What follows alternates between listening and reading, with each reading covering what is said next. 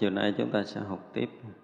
Nếu các chúng sanh sinh khởi tâm bình đẳng liền vì họ hóa nghiệp báo bình đẳng tùy sở thích tùy nghiệp quả của họ mà vì họ hiện Phật thân các thứ thần biến để thuyết pháp cho họ được tỏ ngộ, được pháp trí huệ, lòng rất hoan hỷ, các căn hớn hở, thấy vô lượng Phật khởi lòng tin sâu, sanh các thiện căn, trọn không thối chuyển.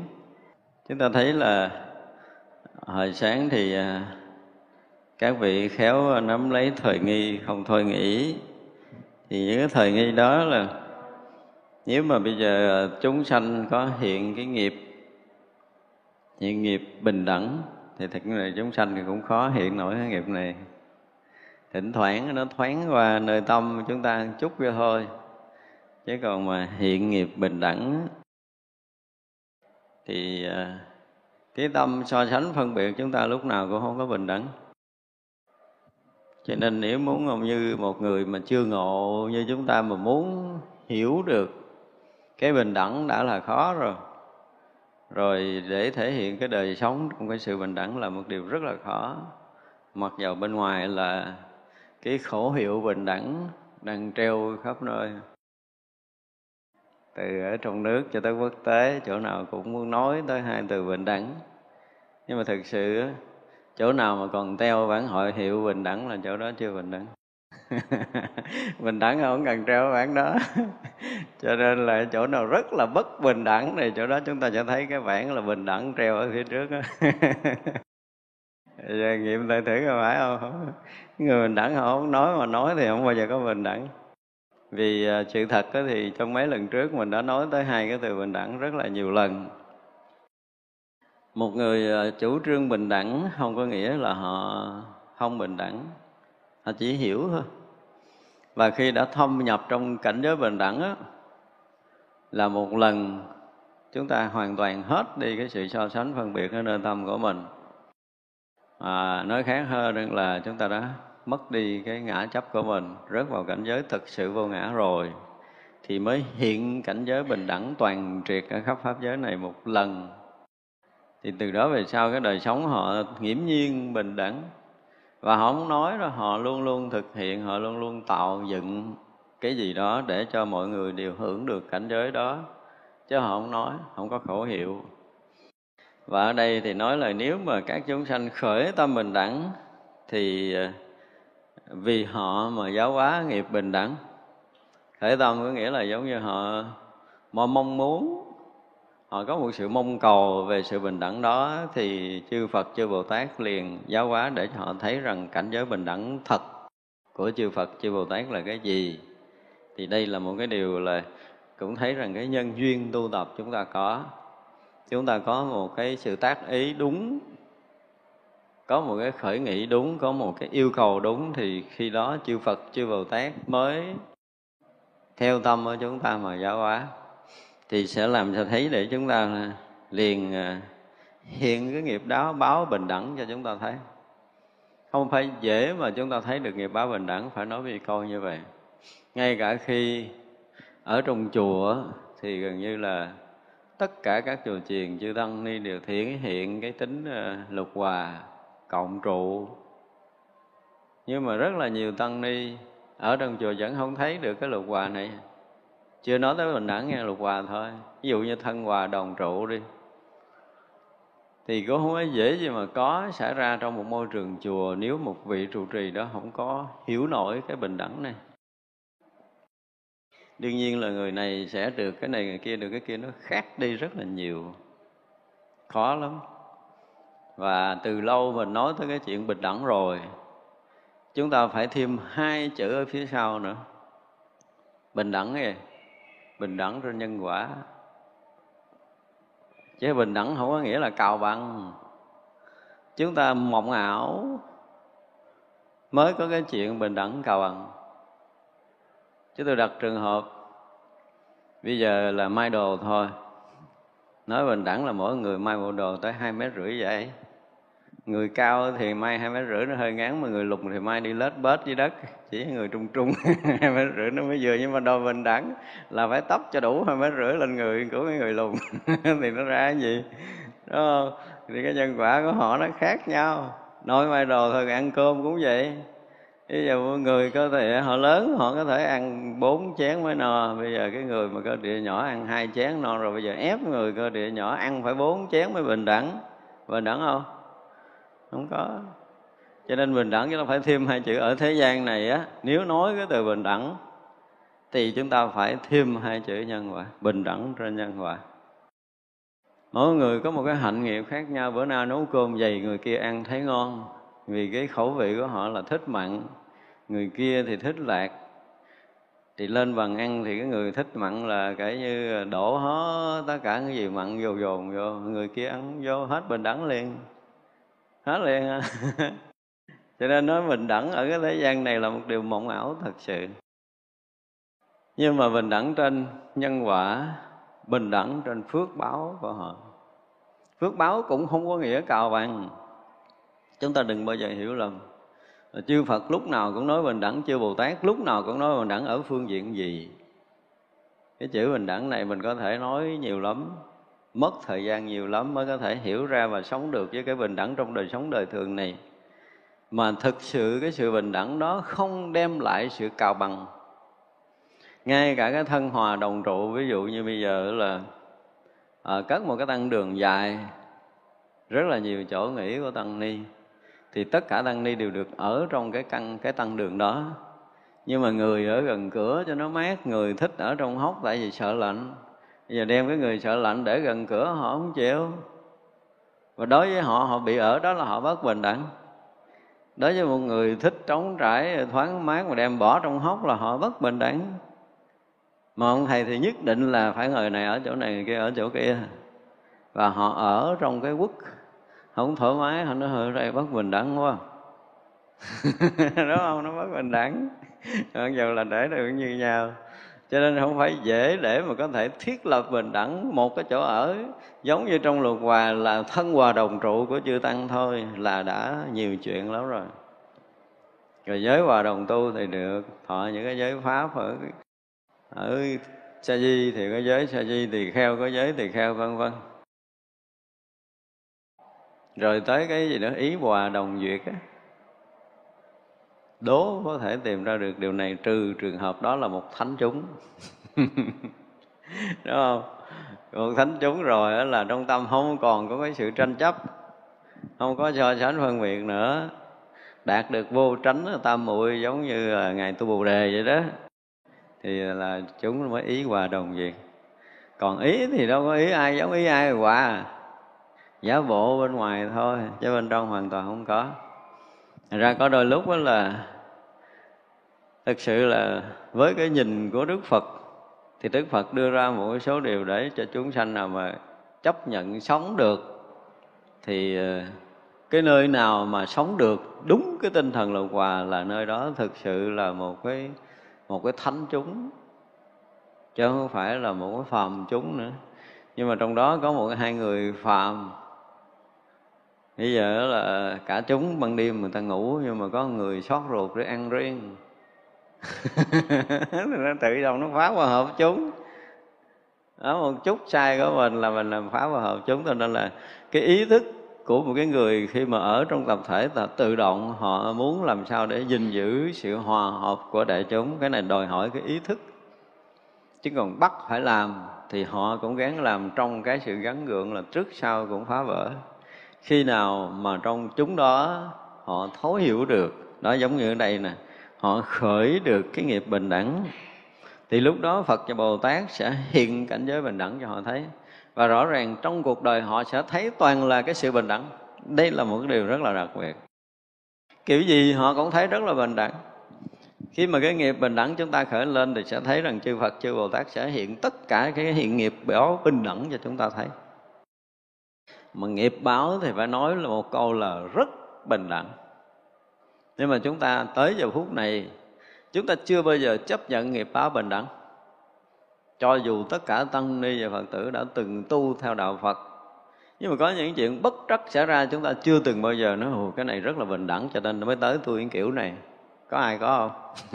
Hay là sao tôi cũng tu hành tốt quá mà chuyện này lại xảy ra tôi không chấp nhận được mình không có chấp nhận một việc tức là mình không chấp nhận sự bình đẳng. Dù cái việc đó là vui hoặc là buồn. Nhưng mà vui có đôi khi mình cũng thấy mình vui hơn người ta nữa. Thấy chưa? nhưng mà buồn thì mình lấy mình buồn hơn người khác. Thì nghiệp báo bình đẳng đâu có hiện với mình. Nhưng mà khi ở đây một câu nói rất là hay là chúng sanh à, là khởi tâm bình đẳng. Tức là nghiệp báo bình đẳng nó chắc sắp sửa có với mình. Cho nên mình sẽ thấy toàn là những cái chuyện rất là bình đẳng xảy ra trong đời sống này, nghiệp báo gì xảy ra với mình cũng xem như đó là nghiệp báo rất bình đẳng đến với mình. Mặc dù mình đang rất là mạnh khỏe, bị trúng gió ngã ra là hết nhúc nhích luôn. Nhưng mình cũng mỉm miệng cười là nghiệp báo quá bình đẳng, cho nên giờ phút này xảy ra với tôi chuyện này. Đúng không? Mình đâu có đủ sức để thấy gì đâu rồi tôi đang mạnh khỏe, tôi đang có cống hiến xã hội, tôi đang làm tất cả mọi điều. Tại sao mà phải cho tôi nằm như vậy? Tôi không có hoạt động được. Trời, bất bình đẳng quá. Vân vân mình có lý thuận chứ chưa bao giờ chúng ta thấy được cái việc dù là đã có tính toán của mình, nó xảy ra hoặc là bất ngờ nó xảy ra với mình, dù thuận hoặc là nghịch, như thế nào đó mà chúng ta đều rất là thấy rõ ràng nó là bình đẳng thì lúc đó mới được gọi là thấy nghiệp báo bình đẳng. Chứ chúng ta chưa từng có ai một lần trong đời mà sự việc xảy ra bất thần với chúng ta chúng ta cho đó là nghiệp báo bình đẳng. Nhưng mà nghiệp báo luôn là bình đẳng từ ngàn xưa cho tới ngàn sau, chưa bao giờ thay đổi. Chỉ trừ cái sự tính toán của chúng ta mới thấy có sự chênh lệch, sai biệt, cao thấp còn nếu chúng ta bung cái đầu của mình ra, đừng có dính vào cái sự so sánh phân biệt, thì gần như mọi thứ xảy ra đều rất là bình đẳng trong cuộc đời này. Chúng ta phải nói như vậy. Cho nên nếu khi nào mà chúng ta dám sống một cách buông thư thực sự, chúng ta không có quy ước cho mình là mình sẽ gặp cái chuyện gì, mình sẽ được cái gì ở trong đời sống này, thì quý vị sẽ thấy là mọi cái bình đẳng xảy ra mình không có khuôn định là bây giờ tôi gặp người đó rồi đó cư xử thế nào, tôi sống như thế này thì tôi sẽ được cái gì? Và những cái định hướng của tôi trong tương lai sẽ thế này, thế kia, thế nọ. Tất cả những cái mộng ước đó chúng ta không đặt ra. Chúng ta phải sống cái kiểu như cái câu là gì? Chưa biết ngày sau sẽ ra sao, đúng không? Nhưng mà câu sau của tôi là dù có ra sao thì cứ ra. Nó có ra ra rồi nó cứ ra đi. Thì sẽ thấy nghiệp sao báo bình đẳng. Chứ còn nếu mà nó ra như thế nào chúng ta mất chúng ta không chấp nhận là không được, rồi có ra sao thì cứ ra. À, không ra làm sao cũng được hết nó muốn làm sao nó muốn, thì chúng ta sẽ thấy là nghiệp báo sẽ ra bình đẳng. Đương nhiên là không thể nào có cái việc gì xảy ra mà không có nhân trước đó. Với mình bây giờ một là mình đang tạo nhân mới, hai là mình nhận cái quả mình đã tạo. Chứ chưa từng có một cái việc nào ngoài cái này. Cho nên là mọi cái đến với mình là bình đẳng tuyệt đối. Cái này là như hồi trước mình nói về nghiệp á. Chỉ dĩ nghiệp thuận nghịch xảy ra với mình là mình đã làm gì? Một là mình đã viết thơ để yêu cầu. Mà viết thơ yêu cầu thiệt á, mình mong là cái chuyện này nó sẽ tới với mình à, từ nhiều kiếp lắm rồi, cái tự nhiên cái qua đời này của mình quên. Nhưng mà tới giờ này mới tới tới giờ này nó mới tới. Nhưng mà tới cái mình cũng chấp nhận nổi. Quá tải, mình đi, mình đau khổ, mình cảm giác là sao mà đời này mình cũng hiền, từ nhỏ lớn mình cũng ăn chay, mình niệm phật, rồi mình cũng làm phước bố thí, cũng dường đi chùa, cũng tu tập, cũng lễ bái, cũng sám hối, làm đủ hết nhưng mà chưa cảm giác dự ý chuyện gì hết chuyện gì đó với mình rồi cũng trong cái hoàn cảnh bế tắc rồi là thất bại rồi sụp đổ rồi thương đau, vân vân. Thì mình nói, ủa sao mà đạo phật nói nhân quả đâu thấy đâu? Mình làm thiện cả đời mà thấy toàn là cái quả báo bất thiện tới. Như vậy bình đẳng không? Nếu mình trầm tĩnh thì mình thấy hồi cái chuyện này quá bình đẳng đi tại vì những cái chuyện ờ, nào nó nó tạo tước, nó trổ quả trước. Đúng không? Trong kinh nói rất là rõ ràng, giả sử là trong ngàn kiếp lỡ tạo nghiệp thì nó không mất. Khi mà đầy đủ nhân duyên hội ngộ thì quả báo hoàng tự thọ không thể nào chạy đường nào khác được. Nhưng mà mình, câu này thì ai cũng thuộc. Nhưng mà chuyện xảy ra rồi là chúng ta không có chấp nhận. Chúng ta không chấp nhận. Đó mới là cái chuyện mà khác với ở đây là nếu chúng sanh khởi tâm bình đẳng, thì phật liền vì họ để hiện nghiệp báo bình đẳng. Nhưng mà tại vì mình chưa có khởi tâm bình đẳng, cho nên nghiệp báo thì đã bình đẳng rồi mà mình không thấy nó bình đẳng, vì vậy mà chúng ta còn khổ đau. Chứ còn mình thấy nghiệp báo là bình đẳng, tuyệt đối chúng ta không bao giờ khổ. Kiểu gì mình cũng đón nhận bằng tất cả cái gì?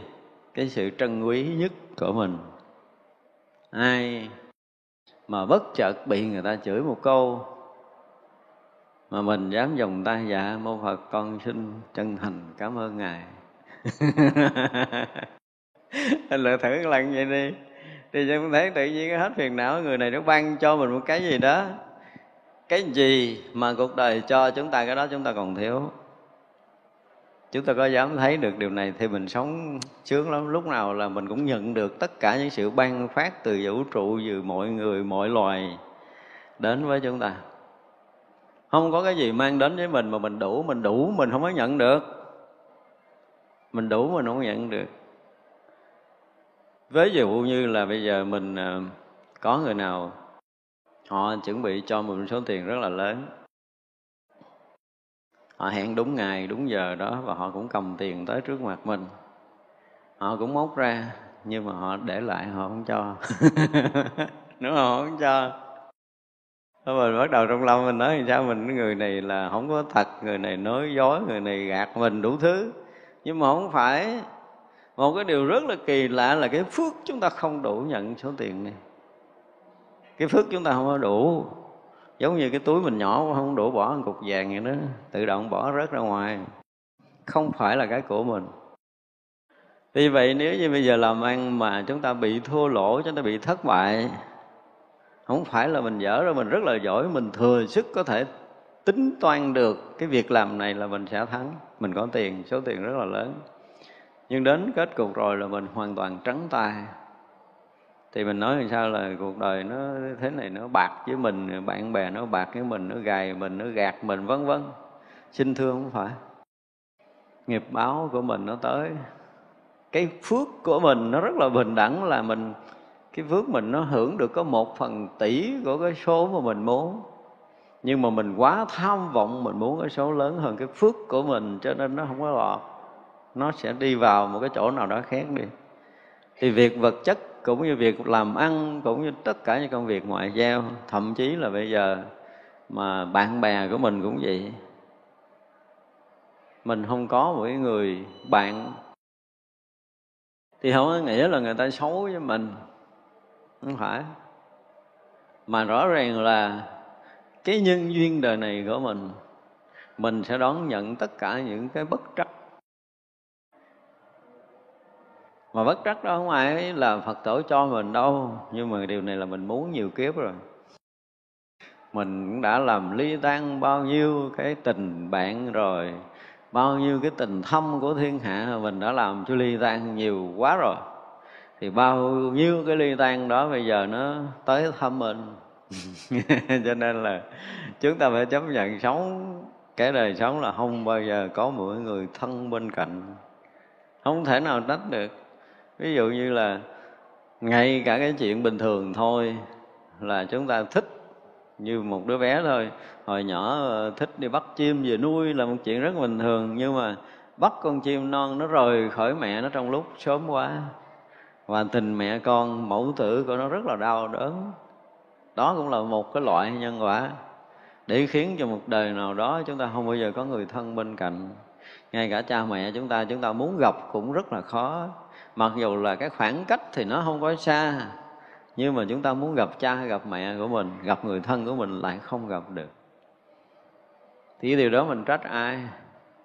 Ít khi nào là mình tự thấy là cái nghiệp bình đẳng của mình chưa khởi lên, đúng không?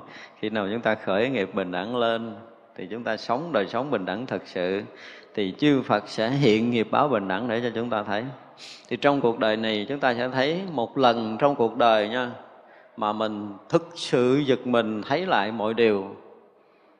Trong cái trí tuệ khai phóng thực sự của mình là mình thấy cái gì xảy ra với mình cũng bình đẳng. Thì bây giờ cho thấy cuộc đời chúng ta thiết lập một cái trật tự mới ở cho nội lòng của mình liền. Lạ lắm, từ đó về sao mình không có hờn trách bất kỳ một cái điều gì ở trong cuộc đời này chúng ta không bao giờ có bắt đầu một lời, một nửa lời than tách cũng không có trong cuộc sống này. Vì thực sự mọi điều xảy ra rất rất là bình đẳng. Chúng ta không có tin, có rất là nhiều người không tin nổi điều này. Nhưng mà điều này vẫn luôn xảy ra vì vũ trụ này rất là trật tự, rất là cân bằng, rất là quân bình, rất là bình đẳng. Vũ trụ này luôn xảy ra điều này. Giống như bây giờ giữa chúng ta là không ai để ý cái chuyện thở hết á. Có một cái chuyện mà gần như cả đời chúng ta không để ý. Lâu lắm là ngồi thiền rồi bắt quá để ý một chút, thôi buông ra là hết để ý liền. Nhưng mà tất cả chúng ta đang rất là bình đẳng để được hấp thu không khí ở vũ trụ này vì do chúng ta không để ý cho nên chuyện này xảy ra rất là bình đẳng nè. Đúng không? Là ai cũng thở một cách rất là bình thường, ai cũng thở cách bình thường, ai cũng thở như ai, trừ trường hợp bị nghẹt mũi hay gì đó thôi, chứ còn tất cả chúng ta đều rất là bình thường. Rồi cái thứ hai nữa là vũ trụ luôn luôn mở rộng con đường phía trước để chúng ta đi. Không có con đường nào cùng bế tắc hết nữa vũ trụ luôn luôn rộng, luôn luôn thông và rõ ràng là chúng ta muốn đi đâu, chúng ta đi, chúng ta muốn ờ, ờ, đi tới hoặc đi lui, đi phải hoặc đi trái thì đều rất là tự do, đúng không? Chúng ta đi gần khi mình cũng không để ý nữa. Và chính những cái lúc chúng ta không để ý thì lúc đó mọi chuyện rất là bình đẳng. Không dù là ở một cái chỗ đông người nhưng mà mạnh chúng ta chúng ta bước, mạnh người khác người khác bước, không có ai cản trở ai. Và vũ trụ này chưa bao giờ bế tắc để không cho chúng ta bước tới chỉ trừ là con người xây thành quách chúng ta qua không được thôi. Đúng không? Chứ vũ trụ là luôn luôn rộng nó có những cái cái rất là hay, rất là bình đẳng mình ngồi nghiệm lại mình thấy, ủa, nếu vũ trụ này không bình đẳng thì cho bà kia thở đâu, cho mình thở đâu. Nhưng mà mình vẫn thở như người kia. Dù người đó là người gì, tri thức hay là không tri thức, giàu hay nghèo mà ngồi ở đâu, đứng ở đâu, chúng ta cũng vẫn thở như nhau. Thì đó là cái bình đẳng của vũ trụ này vốn có và một trong những cái mà đầy ngập ở trong không gian sự bình đẳng. Cho nên đã có cái bình đẳng này thì mọi điều khác đều bình đẳng. Nếu như chúng ta vô tư mà sống, giống như là chúng ta thở mà chúng ta không có để ý. Đúng không? Mọi chuyện mọi chuyện đến với mình mình cứ vô tư như vậy đi thì chúng ta sẽ thấy rằng bình đẳng hiện ra còn nếu chúng ta có tư lợi, chúng ta toan tính, chúng ta khuôn định mình phải như thế này, mình phải như thế kia, mình phải như thế nọ, thì cái đó là cái gì? Là cái sự khu biệt của tâm thức mình. Mình vo tròn, bóp méo cái sự việc trước khi mình làm. Có khi nào mình làm mình không muốn được cái gì không? Đâu có đâu, tôi làm cái này tôi phải được cái này nè. Tôi làm cái này tôi phải được cái kia nè chứ chưa bao giờ chúng ta làm mà chúng ta không có tính mình được cái gì. Ngay cả cái chuyện ví dụ bây giờ mình lại phật nè thấy chưa? Bây giờ một người mà cho đó cho một ông thầy à, à, chủ sám lại đốt nhang trước bàn phật khấn nguyện đi khấn nguyện cái gì? Khấn nguyện gì? Con là con chuẩn bị là con tụng kinh này cầu phật chứng minh gia hộ cho con được cái gì đó. Đúng không? Chưa bao giờ, chưa bao giờ chúng ta không có muốn. Khi chúng ta làm thì chúng ta phải muốn được cái gì? Tức là mình khung định cái đó rồi. Tại vì chúng ta mở tâm chúng ta tụng kinh đi. Ví dụ bây giờ mà mình đến trước cái bàn Phật để mình tụng kinh Hoặc mình niệm chú, mình tọa thiền gì gì đó đi Mình bắt đầu thả tâm mình ra Mình làm và cứ làm trong một cái sự vô tư Thì coi chừng đụng đâu mình định ở đó. Nhưng mà bây giờ mình tụng kinh mình không có định Mình ngồi thiền mình không có định là mình tụng mình muốn cái gì đó. Và vũ trụ không thể đáp được cái muốn của mình. Cho nên rồi là nó gây cái sự xáo trộn cho nên muốn tụng kinh, muốn tọa thiền là mình phải thả cho mình tan thành vũ trụ, thành hư không, đừng có cái muốn gì hết. Thì gần như là chúng ta rớt vào định, không có lúc nào không định. Và trong đời sống đời thường cũng vậy. Chúng ta đừng có mơ ước, đừng có đặt cái vị trí mình ở đâu và làm cái gì để được cái gì. Thì quý vị sẽ thấy nghiệp báo bình đẳng luôn luôn hiện ra. Và cuộc sống bình đẳng là một cái gì đó là cái sự mong cầu, sự chờ đợi, sự thao thức của tất cả những người có sự hiểu biết. Ai mà đã chinh chạm nhiều quá với cái đời sống này rồi á, thì họ chỉ còn muốn cái gì? Tránh né. Dù người đó rất là bản lĩnh, nhưng mà đến một lúc họ mệt mỏi rồi họ cũng muốn nghỉ ngơi. Họ muốn tránh né rồi kiếm chỗ nào nghỉ cho rồi. Cuộc sống này đâu mà nó phức tạp, rồi là thế này thế kia, thế nọ, đủ thứ hết. Có bản lĩnh đi nữa, một ngày cũng phải mỏi mệt. Và sự nghỉ ngơi để tránh bớt những cái sự phiền toái luôn luôn có trong đầu của một số người mà bắt đầu họ cảm thấy chán ngán cái cuộc sống này. Họ thấy ra quá nhiều việc, họ chinh chạm với những cái chuyện bất trắc. Không còn thích cái gì nữa, không còn muốn gì nữa. Bây giờ hỏi cái gì thì phải nói một câu là sao? Dạ xin cho con hai chữ bình an. Chứ không xin gì khác hết. Đến lúc là nhiều người sẽ nói câu này. Và tất cả chúng ta trong cái đời sống này, nếu mà chúng ta đã chinh chạm nhiều chứ rất là khó. Có những người trong đời sống thì thỉnh thoảng thôi, chúng ta nói là thỉnh thoảng mới có những người cái phước nghiệp của họ lớn quá. Họ được cái sự che chở bảo bọc quá lớn của phật bồ tát, của các vị thánh hiền, của các vị chư thiên, họ sống gần như là không có cái gì mà gặp bất trắc hết á. Mà những người này chắc cái nước là gần thành phật rồi, không có cái gì có thể làm cho họ bị rắc rối, bị phiền muộn chứ còn thường đó thì chúng ta gần như hai mặt luôn luôn có xảy ra. Và nếu như tâm mình mà thấy được cái sự bình đẳng thực sự có ra trong vũ trụ này thì đời sống chúng ta mới bắt đầu yên bình.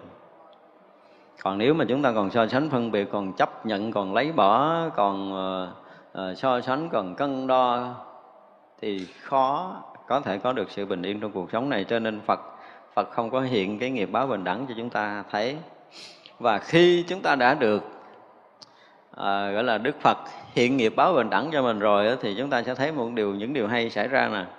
Là bắt đầu tùy sở thích của chúng ta tùy nghiệp quả của chúng ta mà Phật vì chúng ta hiện tất cả các thứ thần biến để cho chúng ta được tỏ ngộ. Đây là một chuyện kỳ diệu. Đến một ngày nào đó nha chúng ta không có nói ra, nhưng mà nghiệm lại mọi chuyện trong cuộc sống mình đi. Mình sẽ thấy rằng là gần như mình muốn gì, phật tổ cũng chịu mình hết. Đến một ngày nào đó quý vị sẽ thấy điều này. Và ngày đó là chúng ta sắp sửa ngộ đạo, hoặc là chúng ta ngộ đạo rồi, chúng ta mới thấy nổi chuyện này. Một điều rất là kỳ lạ là cuộc sống chúng ta cần cái gì? Phật tổ đều cho chúng ta đủ cái đó, không thiếu món nào. Đó là một cái sự thật thì lúc đó là tâm chúng ta rất là yên bình. Và khi tâm yên bình, chúng ta sẽ thấy được điều kỳ diệu này. Những cái thiền định chúng ta muốn, mặc dù chúng ta không có công phu như người khác, nhưng chúng ta cũng được. Những trí tuệ chúng ta cũng được. Thậm chí là vật chất, tất cả mọi chuyện chúng ta đều được Phật Bồ Tát rất là thương chúng ta à, không phải là an ủi nó quá là cưng chiều chúng ta phải đúng hơn là cưng chiều. Tới một ngày nào đó chúng ta thấy mình là đúng là con cưng của Phật thiệt rồi đó. À, muốn cái gì được cái đó Phật chiều hết luôn. Thì chúng ta mới thấy là trí tuệ của chúng ta mở thông. Ở đây Phật nói là tùy cái sở thích của họ mà Phật vì họ hiện tất cả các thứ thần biến. Thứ nhất là thuyết pháp để cho người đó ngộ được đạo lý cái thứ hai là hiện tất cả những cái đời sống thanh bình cho họ. Kiểu gì họ cũng cảm giác được thanh bình. Và một người mà một lần thành tâm đảnh lễ để tạ ơn Phật với tất cả những cái lòng tri ân là họ thấy quá nhiều cái ân phước mà Đức Phật đã ban cho của đời sống của vũ trụ này ban tới cho họ. Gần như họ không thiếu cái gì trong tất cả những sự mong cầu từ xưa tới giờ. Thì người đó chắc chắn là từ đó phải về sau con đường tu tập của họ sẽ, sẽ tốt đẹp luôn luôn mở toan cái cánh cửa yên bình để cho họ tiến thân cho tới ngày thành Phật chứ không phải là một đời của họ nữa. Và được ngộ đạo nè được có uh, trí tuệ nè rồi được có lòng hoan hỷ nè được các căn hớn hở nè được thấy vô lượng Phật và khởi lòng tin sâu về Phật pháp. Đó tức là nếu một ngày mà chúng ta thấy rằng mình thực sự quá được Phật thương, được Phật cưng chiều. Để chúng ta có được mọi thứ kể từ lúc mà chúng ta đủ cái thiện căn để khởi cái thiện nghiệp bình đẳng. Chúng ta nói là cái bình đẳng nó là một trong những cái thiện nghiệp thiện nghiệp bình đẳng khởi ra nơi lòng của mình. Thì lúc đó Phật sẽ hiện nghiệp báo bình đẳng. Rồi từ đó về sau tùy sở thích của chúng ta, Đức Phật liền hiện thần biến để giáo hóa cho chúng ta ngộ đạo cho chúng ta có trí tuệ, cho chúng ta sanh sự hoan hỷ mà thậm chí tất cả các căn chúng ta cũng hớn hở. Bây giờ mình nhìn á, thì nó rất là bình thường. Nhưng mà lúc mà chúng ta vui, cái ánh mắt chúng ta sẽ thấy như sao? Cái gì nó cũng đẹp, đúng không? Nhưng mà lúc buồn đó là cái cảnh đẹp trước mắt mình mình thấy nó làm sao á? Người buồn người chẳng có vui đâu, đúng không? Cho nên là đôi lúc có những cái tiếng mà đến khi mà chúng ta đủ cái độ sâu của thiền định, trời một bản nhạc rừng xảy ra với những loài làn gió thổi ngang những cái sự rung rinh của chiếc lá nó tạo thành một cái loại âm thanh, còn hơn là bản nhạc giao hưởng của Mozart nữa. thì lúc đó chúng ta cảm nhận một cái sự sâu sắc của vũ trụ mênh mông này với đầy tất cả những cái âm hưởng, gây cái sự hứng khởi vui tươi, hớn hở cho mình. Nhưng mà lúc mà mình à, giận ai đó, dù có nhạc trời trỗi lên đi nữa, mình nghe nó giống như là cái âm thanh lùng bùng lỗ tai. Không bao giờ hớn hở vui tươi được. Đây là một sự thật thôi. Cho nên là những từ cái lúc mà khởi cái nhân bình đẳng nơi tâm của mình là mình sẽ có đủ thứ, phải không? Sẽ có được là Phật hiện là nghiệp báo bình đẳng, rồi thuyết pháp cho mình nghe để được tỏ ngộ, rồi có được trí tuệ lớn, có lòng quan hệ có căn hớn hở, vân vân. Và còn thấy vô lượng Phật để khởi lòng tin nữa. Tất cả từ cái khởi điểm của bình đẳng. Cho nên chúng ta thấy là cái nhân của bình đẳng sẽ ra hàng loạt những kết quả ở bên sau. Vì vậy là chúng ta phải làm sao? Phải mở tâm chúng ta, đúng không? Phải đừng có chấp mắt, đừng có định vị của mình là ở vị trí nào đừng có đặt định mình ở một khung sáo nào. Tất cả những cái đó chúng ta phá vỡ hết đi, để chúng ta mở toan cái đời sống của mình ra. Mình nói để mình nói là sống không có mục đích thì nghe nó kỳ. Nhưng mà càng có những cái định hướng chừng nào thì càng ha càng bắt đầu khuôn định cuộc đời mình chừng đó. Những cái bước chân chúng ta phải bước trong những cái khung sáo đời sống chúng ta sẽ gò bó trong một khung sáo nào đó. Thì hết sức là ngột ngạt thử một ngày mình sống đừng có cái gì đi. Chứ tôi nói là ngay cả các vị ờ, nhập thất hôm rồi tôi họp chúng tôi nói là ngay cả khi mình nhập thất. Mình phải thả lỏng buông thư để mình không có còn cái hướng định gì hết cho tương lai của mình. Thử sống một ngày như vậy là mình từ sáng tới chiều mình không có muốn mình sống để được cái gì hết á. Sống là sống, mở mắt ra là biết mình đang sống và cứ sống. Sống như đang sống. sống cho đang sống đừng có sống thêm đừng có bớt kìa. Đừng có chủ trương là ngày này nay là mình sẽ được định mấy tiếng rồi là à, mình à, được cái tâm an mấy tiếng rồi mình được thảnh thơi mấy tiếng, không có cần, mấy cái chuyện đó không có cần, cứ sống như đang sống. Lúc nào cũng là sự sống hiện tiền, chỉ là sống hiện tiền chứ đừng có đừng có đặt định, đừng có khu biệt cái đời sống mình sẽ là như thế nào. Thử một ngày như vậy chúng ta sẽ thấy rằng nhập thất trăm năm không bằng nếu mà chúng ta không có làm được điều này, mấy người mà được nhập thất là cơ hội để cho chúng ta tan biến thành vũ trụ. Phải nói như vậy chứ không có thành cái gì khác. Đừng có đừng có mong chờ, đừng có đặt định, đừng có hoài vọng bất kỳ một cái gì. Chúng ta vẫn yên bình mà sống, thì mọi chuyện an lành sẽ xảy ra với chính mình. Nhưng mà mấy người nhà thất mà thấy không có nhúc nhích một tuần, hai tuần là biết rồi. Biết cái gì? Biết gì? Không có không có dám sống một ngày cho tan biến mà mình vẫn còn muốn cái gì đó. Mình vẫn còn à, mong cái gì đó. Mình vẫn còn chờ đợi cái gì đó. Và mình muốn thành tựu cái gì đó. Và tất cả những cái muốn đó một lần nữa tan biến để bây giờ có ở đây một ngày, hay là ở chỗ yên này một năm, mình cũng vẫn là cái hiện hữu này chứ mình không có khác đi, và không cần khác. Không cần cái khác như bây giờ. Chúng ta có một cái sự sai lầm trong đời sống này là chúng ta muốn có cái gì khác hơn bây giờ. Thật sự bây giờ thì nếu như ngồi nghiệm ngay tại đây, chúng ta thực tế ngồi ngay tại đây đi, thì bây giờ yên bình hay là không yên bình? Bây giờ là an lạc hay là không an lạc? Ngay bây giờ. Nhưng mà chúng ta không có chấp nhận cái này. Chính chúng ta không chấp nhận cái hiện thực, hiện tiền, hiện hữu, thanh tịnh trong cái khoảnh khắc này. Đó, thì giờ nếu như chúng ta chấp nhận cái sự thật này, thì cái sự thật đang là hiện tiền, hiện hữu, đang rất là thanh tịnh, đang rất là rỗng lặng. Không có cái gì hơn bây giờ đâu ai mà mong mỏi có cái gì hơn bây giờ thì người đó là ảo mộng. Tự chúng ta phá hủy cái hiện tiền thanh tịnh sáng suốt của chính mình, chứ không phải là hay hơn đâu, đừng có mộng ước. Và chúng ta có chấp nhận sự thật đang hiện hữu hay không? Mặc dầu là sự thật đang hiện hữu này, với mình bây giờ nó không có cảm giác gì hết nó cho chúng ta ngồi đây rất là yên, rất là bình thường. Nhưng mà lúc mà không có cảm giác, không có cảm thọ thì lúc đó mới là lúc thanh tịnh chứ còn chúng ta có cảm giác an lạc, ha. Chúng ta cảm giác thanh tịnh, ha. Chúng ta cảm giác gì? Đó là cảm giác do tâm thức đặc định. Chứ sự thật, cái hiện hữu, hiện tiền thanh tịnh là nó vượt ngoài cảm giác. Và lúc nào chúng ta cũng ở cái chỗ thanh tịnh này. Chúng ta chưa bao giờ rời hiện thực. Đây là một cái điều rất là kỳ mà chúng ta không nhận ra cái hiện thực, hiện tiền này nó rất là bình đẳng, nó rất là thanh tịnh, nó rất là trong sáng, nó rất là rỗng suốt, không có ứ động bất kỳ một cái gì. Và chúng ta chưa từng rời hiện tiền lúc nào cả. Không có ai rời ở đây được. Mọi cái đều là do ảo mộng của mình. Mình nghĩ mình sẽ rời ở đây được. Mình nghĩ mình sẽ được cái gì chút nữa. Đúng không? Luôn luôn cái mong mỏi này nó làm cho chúng ta không yên. Chứ không có cái gì hơn ở đây đâu.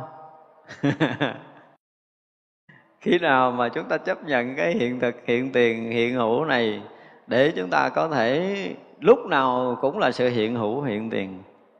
Không phải đợi ai làm chúng ta hiển hiện, mà cái này là cái sự thật. Cái sự hiển hiện, cái hiện hữu, cái hiện tiền là một sự thật muôn thuở và cái này chưa bao giờ dừng dứt trong vũ trụ này. Cho nên các vị bồ tát luôn luôn thấy đức phật hiện khắp pháp giới. Và khắp pháp giới này là cảnh giới của chư phật. Không có phật đông, phật tây nào đâu, chỉ là một phật thôi. Một phật và là tất cả phật. Cho nên pháp giới nó là phật pháp giới. Chúng ta đã từng ở, đã từng sống trong pháp giới của chư phật. Có điều là mình ờ, do hiện nghiệp phàm của mình. Mình không có chấp nhận cảnh giới chư Phật. Chứ đâu cần chết đi sanh đâu. Chúng sống trong đó rồi, nhưng mà mình nghiệp chúng sanh còn nặng trọc quá cho nên không chấp nhận cảnh giới Phật mà mình rời xa cảnh giới Phật thôi. Mình cảm giác là mình rời xa, chứ còn muốn rời cảnh giới chư Phật chúng ta cũng không rời được. Tất cả chúng ta đều đã đang và sẽ mãi mãi trong cảnh giới của chư Phật cái này quý vị có tin nữa không? Chưa rời được đâu. Và chưa từng có một chúng sanh nào rời Phật cả. Cho nên lúc nào chúng ta cũng được ở trong cảnh giới chư Phật được sự bảo bọc, sự chăm lo, sự dìu dẫn, sự dạy dỗ, sự nâng đỡ, sự thương yêu vô bờ bến của chư Phật cho Bồ Tát. Quý vị mà cảm nhận được cái này rồi hả, thật sự là ở đâu chúng ta cũng cảm giác là phúc lạc vô biên. Đây là một cái sự thật nha, một ngày nào đó mà ai mà tu ha, cho tới mức độ mà gọi là tan biến cái ngã chấp của mình thấy được đạo đủ thứ đều nhưng mà người đó không thấy cái hiện thực hiện thiền này là tối hậu tối tôn tối thắng thì người đó thấy cái gì chứ không phải thấy đạo tận cùng rồi thì chúng ta sẽ nhận ra được một cái hiện thực, hiện tiền, hiện hữu buông thở như như này. Không thấy hơn cái này đâu. Chúng ta chưa bao giờ rời hiện tiền. Chúng ta đang sống trong đó mà chúng ta không thấy ra đây mới là cái điều khổ cho mình. Nhiều khi mình ngồi mình nghiệm lại nói, ủa, người ta muốn cái gì? Và cũng chính bản thân mình phải đặt câu hỏi to tướng đi. Mình muốn cái gì nữa bây giờ? Đương nhiên là cuộc sống chúng ta nó chưa có tất cả những sự mãn nguyện theo cái ý của mình, ý phàm của mình. Nhưng mà đôi lúc mình hỏi coi mình muốn cái gì bây giờ? Nếu ngồi ngay tại đây mình còn muốn cái gì thì mình tự phá vỡ cái sự thật. Phá vỡ sự thanh tịnh hiện tiền vốn có của chính mình. Mình không hiện nghiệp bình đẳng ra cho nên là thôi đi thử một lần thôi đi. Ngay tại đây chúng ta thôi dứt hết mọi điều đi, để chúng ta thả lỏng buông thư mình để được hòa tan thành cái mênh mông hiện có này. Và chúng ta thực sự tan biến một lần trong cái khoảnh khắc hiện tiền thì chúng ta mới thấy cái giá trị thật mà chư Phật, chư Tổ chỉ với bao nhiêu kinh điển dạy. Không có cái gì hơn cái hiện thực, hiện tiền, hiện hữu, tối tôn, tối thắng này. Nếu ai trong cuộc đời à, một lần mình cảm giác cái hiện tiền này là không có cái gì có thể so sánh được và không bao giờ muốn cái gì hơn cái hiện tiền này nữa. Hỏi bây giờ muốn cái gì nữa? Hết rồi không biết muốn gì nữa hết đó không cái gì khỏi suy nghĩ đúng không có cần muốn cái gì nữa đó cái chuyện gì xảy ra là mình sẽ thấy rất là rõ. Lúc nào chúng ta cũng đang ở trong cái hiện thực hiện tiền phải khẳng định điều đó với nhau là chúng ta chưa bao giờ rời. Và học đạo cho tới một ngày chúng ta cũng thấy sự thật này tu cho tới đâu mà sự thật này không thấy ra xem như đạo lý chúng ta chưa thông nên biết điều này. Cho nên là đến một cái lúc mà chúng cái hiện nghiệp bình đẳng chúng ta sẽ có đủ thứ, đúng không? Thậm chí là thấy được vô lượng chư Phật để chúng ta thấy rõ, rồi sanh thiện căn không thói chuyển nữa. Thấy được như vậy mới gọi là thiện căn không thói chuyển. Còn không thấy được chư Phật hiện hữu khắp nơi, không có thấy được chư Phật hiện tiền trong cái hiện hữu hiện thực này thì coi như chúng ta bị thói chuyển đến một cái ngày cái hiện thực, hiện tiền, hiện hữu, hiện hiện cảnh giới của Như Lai, hiện cảnh giới của chư Phật, hiện một cảnh giới không thời gian, không không gian, cũng chỉ là cái thực tại mà thôi. Không có riêng, không có khác, không có hơn nữa. Thì lúc đó mới là thiện căn bất thối còn nếu không là thiện căn, chúng ta vẫn còn thay đổi. Chúng sanh theo nghiệp ràng buộc, mãi ngủ trong sanh tử đức như lai xuất thế có thể giác ngộ họ, an ủi tâm họ, khiến họ không lo sợ. Người được thấy phật thì đều khiến chứng nhập nghĩa trí vui, trí tuệ thiện xảo, rõ thấu cảnh giới, trang nghiêm tốt đẹp không gì chối lấn được. Pháp trí đều đã thanh tịnh. Bây giờ nói chúng sanh mê ngủ theo nghiệp ràng buộc như mình dụng câu vậy, nó đúng mình là đang trong cái giai đoạn đó đó. Mình là cái gì? Mê ngủ, mê mờ, đúng không? Lúc nào chúng ta cũng gần như là nó giật dừ trong cái cảnh giới mà hôn trầm. Thì vậy là sao? Chúng ta sẽ mờ mờ trong cảnh giới hôn trầm là không thấy rõ gì hết trơn hôn ám mà mờ mịt rồi. Trầm nịch, không rõ ràng. Hôn trầm đó là cái nghĩa. Bây giờ là ngay cả những người mà gọi là người thân nhất của mình mình còn không hiểu họ. Và họ cũng chẳng hiểu mình. Đúng là thiệt là là, là, là hôn ám. Đúng không? Giống chung nhau mấy chục năm bây giờ hỏi thì đó tôi cũng nghi ngờ người đó quá à. rồi mình không có tin được. Chính bản thân họ không thấy được họ là ai thì họ không thể thấy người bên cạnh. Điều đó mình không trách người ta. Tại vì bản thân mình cho tới giờ phút này nè thì mình cũng mù mù mình còn chưa biết mình là cái gì mà thì rõ ràng là chúng ta đang sống trong hôn trầm, sống trong hôn ám, trầm nịch, không rõ biết. Mình phải thấy được cái sự thật này. Và do trong hôn ám, trầm nịch đó, mà mình sống trong cái sự ràng buộc của nghiệp báo. Ràng buộc của nghiệp báo thiệt đó nha. Tôi thấy nhiều cái ờ, nhiều người họ bị ràng buộc cái kiểu nghiệp báo, thấy tức cười lắm. Tôi gặp cái cảnh là gần như là chưa bao giờ thấy cái mặt của cái người đó được ờ, được ờ, gì đó, hết máu bầm. Tức là ông chồng đánh, không biết đánh liên tục tì cái kiểu gì á mà nhỏ mình thấy, ôi số kỳ vậy ta? Vậy mà không có rời nhau đi được nha. Này là ràng buộc có nghiệp rõ ràng luôn á. Tôi nói thì ngủ một đêm cho nó ngủ rồi sách gói đi quách đó cho rồi, chứ gì đâu mà nó đánh riết gì sao mà sống nổi mà cứ bữa nào cũng thấy mặt bầm, không bầm chỗ này cũng bầm kia bầm mặt không à. thì nó là sự ràng buộc của nghiệp. Còn nghiệp tôi đố thoát. Kỳ cục như vậy. Đánh mà chết lên, chết xuống nhiều lần. Khổ sở phải nói là rất là khó có ai có thể khổ hơn. Vậy mà rời không được. Đúng là một sự rèn buộc của nghiệp tập rất là kỳ lạ. Chưa bao giờ trên bữa cơm mà không bị chửi trời ơi, tới ăn mà còn bị bầm nữa là thôi, đâu có còn gì sung sướng trong cuộc đời này.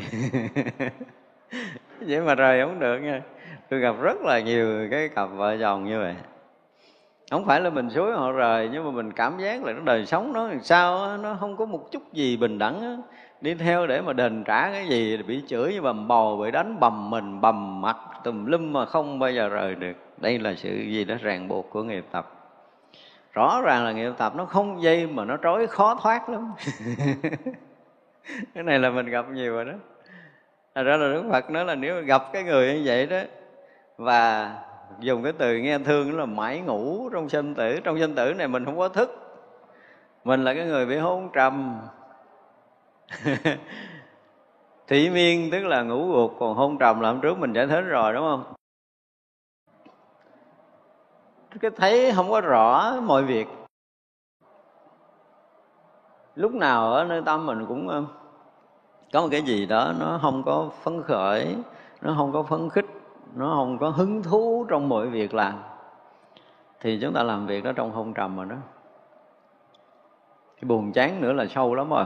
Buồn chán là sâu mà ít có ai trong đời sống gần như là hứng khởi từ sáng sớm cho tới chiều tối, đúng không? Hỏi cái chuyện mà tụng kinh thôi.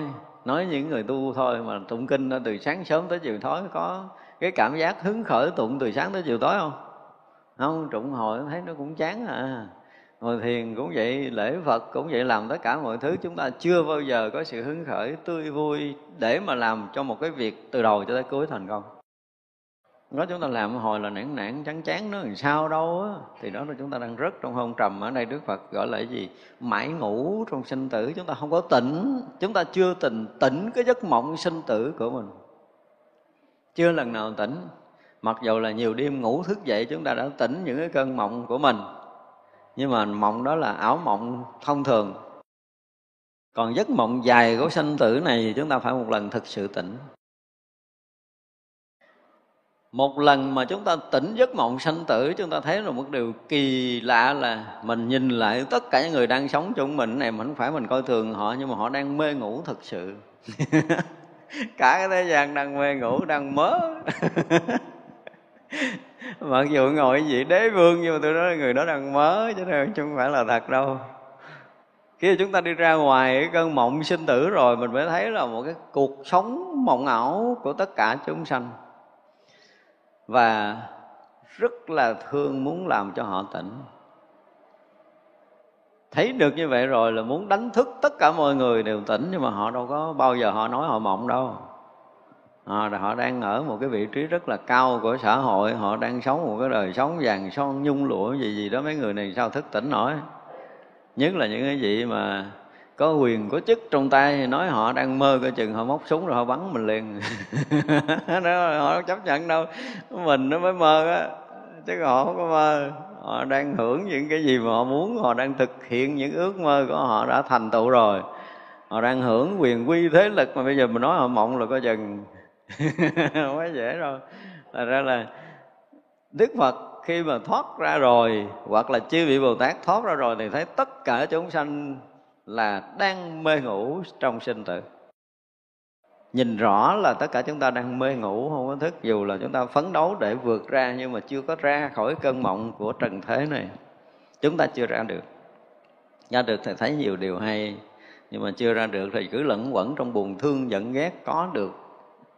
Chứ không có bao giờ mà chúng ta ra khỏi cái dòng lẫn quẩn đó. Còn được có không hay dở, đúng sai, thương ghét, vòng vòng vòng nhiêu đó rồi ước mơ vừa hoài vọng. Cái sống trong mơ này dệt thêm cái mộng kia, chứ chưa bao giờ dừng. Chứ bây giờ chúng ta cảm giác là chúng ta sẽ dừng. Ai mà đang làm công việc mà gần như mọi chuyện đang ờ, đang thành tựu hết một trăm phần trăm, đúng không? Rồi sự nghiệp cũng là đang thành tựu, rồi danh vọng cũng đang như vậy. Tất cả đều phải nói là đang ở đỉnh và biết dừng ngay tại đó thì người đó có một chút thức tỉnh đó chứ đa phần đó hả, trong cái đời này thì gần như hơn 80% là đến với đạo Phật vì sự bế tắc gì đó. Chứ lúc mà chúng ta đang thịnh thời chưa bao giờ chúng ta nghĩ tới cái chuyện là mình phải bỏ hết mọi thứ cho đạo. Không có. Hiếm lắm. Những người đã đếm trên đầu ngón tay. Đó, thành ra là rõ ràng là đang trong cơn mộng mà người này nó tỉnh cơn mộng rồi tỉnh cơn mộng rồi thì sống vẫn tiếp tục cái đời sống đời thường của mình, nhưng mà tâm đã hướng về cái gì chứ không còn hướng về cái sinh tử sắp tới nữa còn chúng ta là vừa là theo nghiệp ràng buộc và vừa mê ngủ trong sinh tử, cho nên đức phật mới thương mình xuất thế, tức là đức phật hiện ở trần gian này để giác ngộ cho mình. Nếu chúng ta không mê ngủ thì phật bồ tát không tới đánh đòn mình đâu. Có những cái roi đòn rất là đau, mà chúng ta gần như cái da nó cũng dày, ra đánh cũng không nghe đau chút nào. Phật nói mình là điên đảo. Đó, đây là những cái roi đòn này đúng không? Chúng sinh là bị nghiệp ràng buộc là bị mê ngủ trong sanh tử. Đây là những cái đòn roi thật sự mà mình nghe mình thấy đâu có đau đâu. Mình nghe mình thấy mình cũng bình thường à không có bị sốc chứ còn nếu một người mà da mỏng mỏng là nghe mấy câu này bị sốc á. Cái nghiệp chúng ta mỏng nghe mấy câu này sốc lắm á. Tại tôi đang tỉnh đây mà cho nói tôi mê ngủ là sao? Nhưng mà thực sự chúng ta là người mê ngủ. Mà mình thấy ra mình bị gọi là cái roi đòn của đức phật đánh mình thức tỉnh. Và thức tỉnh rồi á, thì bắt đầu sao? Rồi đức phật mới khiến cho chúng ta là gọi là an ủi để tâm không còn lo sợ nữa không còn sợ hãi trong cái sinh tử triền miên tiếp nối của mình nữa nếu một lần chúng ta không còn sợ sanh tử, không có nghĩa là chúng ta không có trí tuệ đâu. Nói gì thì nói, cho tất cả những người thường họ cũng sợ sanh tử lắm. Nhưng họ không biết làm sao. Chính do họ cũng nhìn thấy sự bế tắc, không có lối đi, cho nên họ buông xuôi cuộc đời của mình. Chứ còn nếu có con đường đi là họ sẽ đi. Giống như tăng ni và phật tử chúng ta là tìm được ánh sáng giác ngộ của đức phật rồi. Chúng ta quyết lòng chúng ta theo, quyết lòng chúng ta đi có nghĩa là chúng ta có hướng là từ lâu mình cũng muốn vượt thoát sinh tử chứ không phải không có, nhưng mà có điều là mình không biết đi kiểu gì để vượt thoát. Bế tắc hoàn toàn, tìm lối đi không có, cuối cùng rồi thôi cũng đi vào danh đi đi vào lợi, đi vào cái gì để cho nó quên đi. Chứ còn ý thức sanh tử lúc nào nó đang có, lúc nào cũng có nơi tâm của tất cả chúng ta. Chỉ có điều là như sáng nói là cái thời cơ, cái thiện căn phát khởi chúng ta là có cái sự tiếp nối, cái lực của sự giác ngộ giải thoát hay không? Chứ còn nếu không chúng ta khó thoát thì như vậy là đức phật hiện thần biến để khai mở trí tuệ cho chúng ta rồi. Rồi còn an ủi cho chúng ta đừng có lo sợ.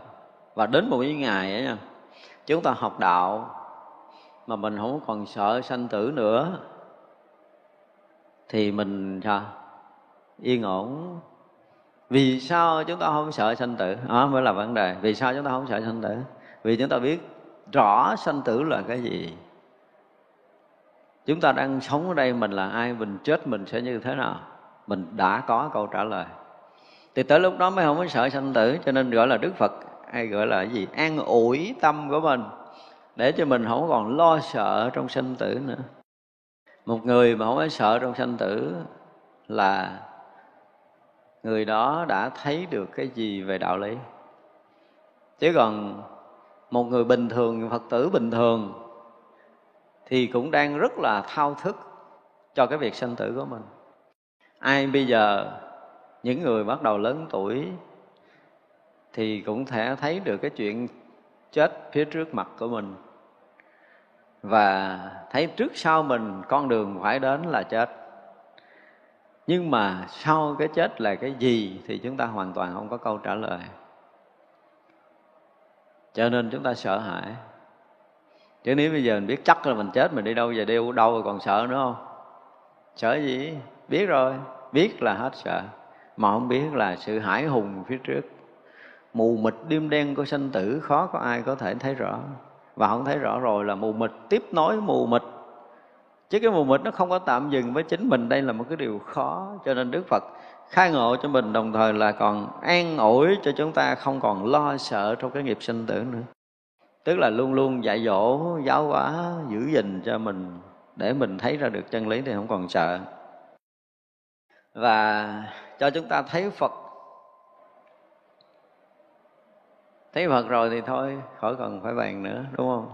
Chỉ do mình không thấy phật cho nên nhiều cái chuyện mờ mịt xảy ra, chứ còn đủ cái trí tuệ để có thể một mật lần thấy phật thì sẽ thấy được cái gì? Sẽ chứng nhập được cái nghĩa và cái trí vô y. Không còn ý tưởng ở đâu nữa. Không còn ý tưởng có nghĩa là gì? Chúng ta đã thấu được cái lý vô trụ rồi. Đã thâm nhập trong lý vô trụ rồi. Mà đã không còn có trụ, không còn có chấp thì sẽ không còn có chứng, không còn có đắc. Và chúng ta sẽ rớt vào cảnh giới gì? Thật tướng của vô tướng thì đó mới là cái người thấy thật. Một phen mà trí chúng ta không còn ý tựa, không còn nương tựa cái pháp của phật để tu nữa. Không còn nương tựa với bất kỳ một cái gì. Và lúc đó mình mới sống riêng với chính mình. Đừng có nói là tôi tu pháp này của phật là tôi được sống riêng chưa? Tôi nói là người đó vẫn còn bị lệ thuộc. Vẫn còn nương bất kỳ cái pháp nào để tu, người đó vẫn còn lệ thuộc. Khi nào mà không còn pháp để y tựa nữa rồi không tựa nơi thân tâm này nữa, là người đó hoàn toàn mất, hoàn toàn cái thân tâm này. Và trở thành một cái gì đó mênh mông của pháp giới, không còn chỗ tựa nương, không còn chỗ bám chấp, không còn chỗ để có thể trú ngụ nữa. Thì mới gọi là được pháp vô y.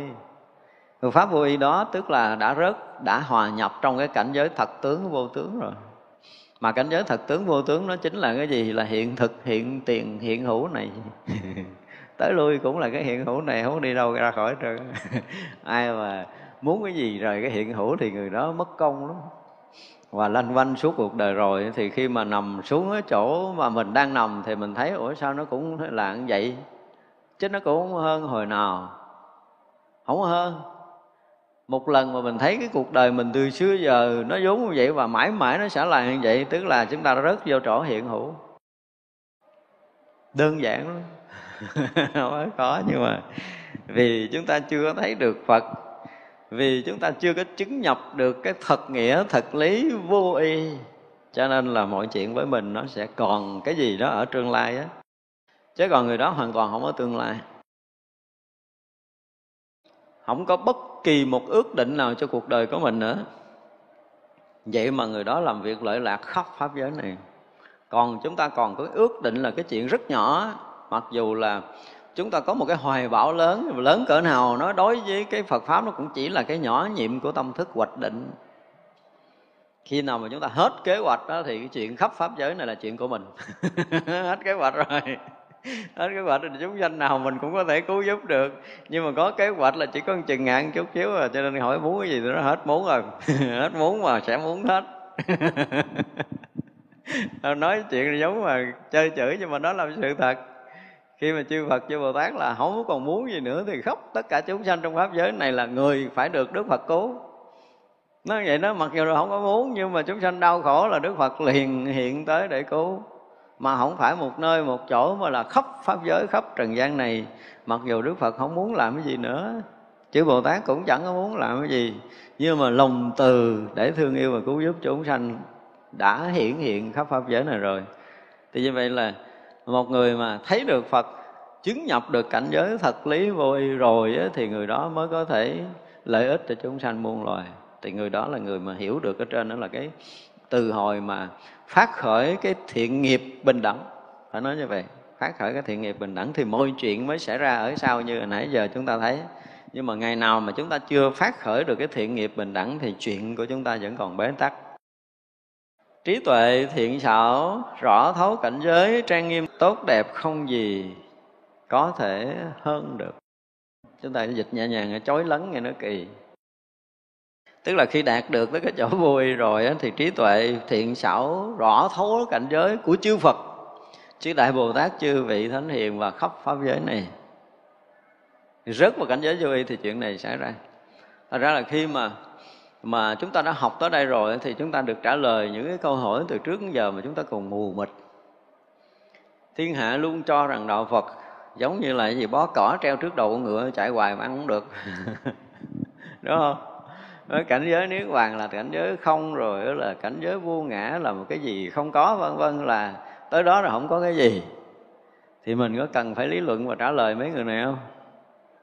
Không đó là rủ họ nhẹ nhàng là vô chùa ăn cơm với tôi vài tháng chơi cho vui đi rồi tính sao tôi nói chuyện cho nghe. Chứ còn ở ngoài chùa không có giải thích được với mấy người này. Đúng không? Vô chùa đi. Đó, rồi chỉ cho anh ngồi thiền, ha. Anh vẫn làm cho trúng tất cả những cái điều tôi chỉ là anh sẽ biết rằng cái chỗ không đó là cái gì. Và anh sẽ đi bằng cái đầu để có thể anh lại Đức Phật cho hằng hà sa số kiếp để sắm cái tội mà nói đạo Phật giống như bó cỏ treo trước đầu con ngựa. Chứ mấy cái loại đó không có giải thích được, tại vì họ đứng ở ngoài để họ nhìn. Những người mà không có thâm nhập Phật lý, những người chưa trừng tải công phu, thì không bao giờ giải thích những cảnh giới này cho họ biết được. Và ngay cả những tăng ni phật tử đi theo đạo phật, chưa có từng trải qua công phu sâu mà nói với cảnh giới này á, thì tin có khi là người có thiện căn họ sẽ tin. Nhưng mà có rất là nhiều người không đủ thiện căn để tin cái điều này nữa kìa. Huống chi là những người đang có cái ý đồ chống đối. Thật ra là rất là khó.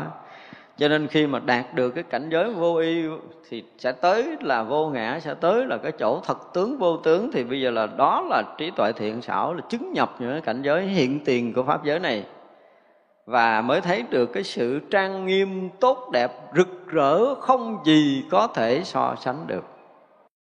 Còn chưa tới cảnh giới vô y thì những cái chuyện này không xảy ra. Chưa hiểu nổi cảnh giới, cho anh có hiểu nổi cảnh giới vô ngã, nhưng mà anh không thực sự là vô ngã thì chuyện này vẫn không xảy ra. Chứ không phải là tôi hiểu vô ngã là tôi biết là kinh nói vô ngã là không có ngã rồi, không có ngã sở gì, không có pháp gì tùm lum đó là lý luận nhưng mà cảnh giới vô ngã chỉ là những cái người mà thực sự tan biến thân tâm này rồi. Thì họ mới thấy là cái sự rực rỡ nhiệm màu ở đây dùng cái từ là không gì chói lấn được thì nghe nó nó thường quá. Chứ đây là một cái cảnh giới rực rỡ nhiệm màu, chỉ có chư phật, chư đại bồ tát mới đủ sức để có thể thấy được. Còn trí của những người phàm chịu. Nhưng mà nếu như chúng ta tin được điều này, thì xem như chúng ta có thiện căn và chuyện trước sau gì chúng ta cũng sẽ tới chứng nhập cảnh giới này. Và còn một cái câu đặc biệt ở đoạn này là gì? Pháp trí đều đã thanh tịnh.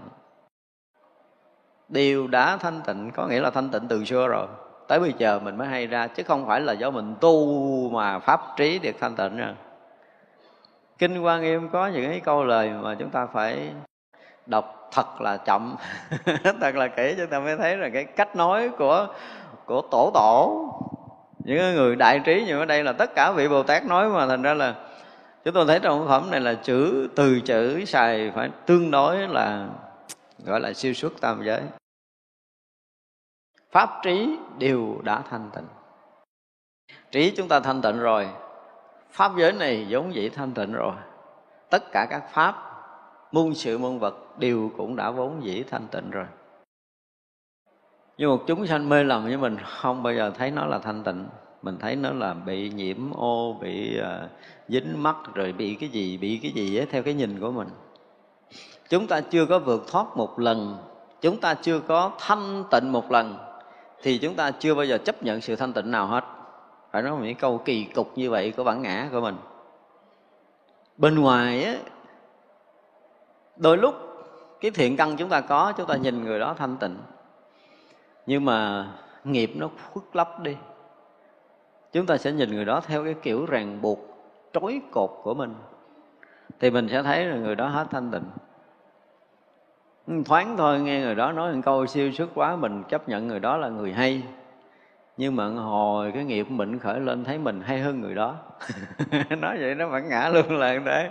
Nó luôn lại thế, không bao giờ chúng ta có thể chấp nhận được. Chưa bây giờ có một cái người từ trước tới giờ học Phật pháp, chúng tôi phải nói là từ tăng ni cho tới Phật tử. Chưa bao giờ có một người mà nhận được người khác ngộ đạo là thể hiện sự tôn kính từ màn đầu cho tới màn cuối, không có bất kỳ một sự thay đổi nào. Chưa từng có cái người này. Cho tới trút hơi thở mà người này vẫn nói rằng là cái kiểu gì tôi cũng có thể tin người.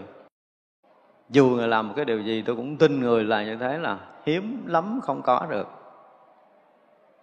thành ra đến một cái lúc mà cái thiện căn, thiện nghiệp bình đẳng của mình xảy ra rồi, trí tuệ mình có rồi, thì đối với phật pháp, nghi khi đó cái niềm tin không còn lay động nữa. Với cái trí tuệ về đạo lý giác ngộ giải thoát này, gần như là không có lúc nào bị lu mờ với mình. Cho tới một ngày mà chúng ta thực sự thấy được cái hiện thực, hiện tiền này rồi á, thì trí của chúng ta thực sự rất là bình đẳng cái pháp thật sự rất là thanh tịnh. Và chúng ta sẽ một lần thấy toàn cái vũ trụ này chưa bao giờ có cái gì không thanh tịnh. Chưa bao giờ có cái gì bất bình đẳng trong vũ trụ này. Mọi chuyện xảy ra đều rất rất rất là bình đẳng. Nhưng mà lúc là tâm chúng ta còn xáo động, chúng ta còn rớt vào so sánh phân biệt thì không bao giờ chúng ta tin rằng có một cái pháp nào đó thanh tịnh cả. Không tin được cho nên là trí đó là trí gì? Là phàm, đúng không? Khi mà đạt tới thánh trí, đạt tới cái chỗ vô y rồi thì trí tuệ thiện xảo, hiện tiền và chứng nhập cái cảnh giới thanh tịnh của pháp giới này. Và khi chứng nhập cảnh giới thanh tịnh nó rồi nó trang đi, nghiêm, nó đẹp đẽ, nó rạng ngời, không có gì có thể so sánh được trong cảnh giới vô y. Và lúc đó toàn cái pháp giới này liền hiện tiền sự thanh tịnh. Cho nên là trí để thấy được tất cả các pháp. Trong khắp vũ trụ này, vốn là thanh tịnh, vốn là trật tự. Trật tự không có tưởng tượng được đâu. Chúng ta thấy cái sự trật tự của vũ trụ này, dù ở thế gian này có một người nha mà rất là kỹ lưỡng, rất là trật tự. Cái căn nhà nhỏ của mình khoảng 10 mét vuông thôi, họ sắp xếp cái nào ở đâu, nhỏ theo nhỏ, lớn theo lớn, gì đó ha. Nó chưa phải là trật tự. Nó chỉ là cái sự sắp đặt cái sự đặc định của tâm thức thôi. Nhưng mà cái trật tự nó xảy ra là một cái uh, chiếc lá rất là nhỏ đứng bên cạnh cái núi tu di. Nhưng mà nó rất là trật tự. Một hạt cát so với hư không này nó rất là bình đẳng như nhau. Tới cái lúc đó rồi mới thấy rằng cái sự bình đẳng tuyệt đối cái trật tự của vũ trụ này còn bây giờ là còn so sánh thì rõ ràng với cái mắt của tôi là có màu xanh không thể là màu vàng màu vàng không phải là màu trắng, cái lá không phải là cái hoa. Cái hình sắc không thể là hư không. Tất cả chúng ta đều luôn thấy theo cái kiểu này. Không thể trật tự được với mình. Không thể trật tự được với cái tâm thức của mình. Nhưng mà thực sự pháp giới này nó vốn trật tự, nó vốn thanh tịnh từ ngàn xưa. Nếu một lần mà mình giật mình hay ra được một cái sự thật, thấy ra được chứ không phải là hay ra được, thấy ra được cái sự thật. Ủa sao mọi thứ nó bình đẳng mà mình không còn làm cái gì được nữa? Cái sự thanh tịnh pháp giới là không có thể làm cái gì được nữa, không có cần phải chỉnh chu nữa, nó đã trọn vẹn, nó đã hoàn mỹ, nó tuyệt đối hoàn mỹ, nó tuyệt đối thanh tịnh, nó tuyệt đối bất nhiễm, nó trọn vẹn, nó tròn đầy, nó viên mãn chúng ta thấy một cành lá nó còn viên mãn tròn đầy, một hạt cát giữa hư không này nó còn viên mãn tròn đầy. Thì không còn có gì có thể nói được để chỉnh sửa. Cho nên mà nhớ người mà nói mà đốn ngộ mà tiệm tu thì thiệt là không phải cảnh giới này, không phải cảnh giới này. Tới cảnh giới này đâu nó đốn ngộ, đốn tu, đốn chứng thì được, chứ còn đừng nói là đốn ngộ mà tiệm tu không có. Tới đây là đốn ngộ, đốn tu, đốn chứng. Còn trí tuệ chưa đạt tới cái cảnh giới này thì biết rằng trí mình nó còn còn non kém, còn khiếm khuyết, chưa có trọn vẹn, trọn đầy viên mãn. Nhưng mà không phải là cho mình tu cái mình được cái trí này nữa. Trí này nó vốn có, nó sẵn đủ. Chỉ còn cái là mình chưa buông cái chấp ngã của mình ra thôi. Kỳ cái chấp ngã nó sẽ làm cho chúng ta nhỏ nhiệm lại. Nó làm cho chúng ta mờ tối làm cho chúng ta mù mịt, không có đủ cái trí tuệ để có thể thấy ra điều gì trong tam giới này. Chỉ là cái tâm bám chấp của mình. Nếu mà hết cái sự bám chấp là mọi chuyện nó sẽ mở toàn như một cái sự bùng nổ thật sự. Chúng ta thấy là cái phút giây của một cái người mà rời cái ngã chấp như một tiếng nổ lớn. Không biết là các ờ, nhà khoa học tưởng cái tiếng nổ Big Bang nó như thế nào. Để hình thành vật chất, đúng không?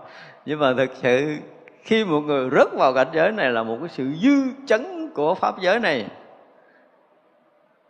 Hư không này tưởng dưng như nó bậy, bị nổ. Tất cả mọi cái đều được tan biến. Mình tưởng tượng là mình đứng gần một cái núi mà cao tới trọc trời xanh mà nó sập trước mặt mình. Bao nhiêu gánh nặng từ ngàn xưa biến mất. Không có còn bất kỳ một cái gì vương mang vướng chấp nữa ở nơi thân tâm này. Phút giây đó, toàn cõi giới đều rực sáng.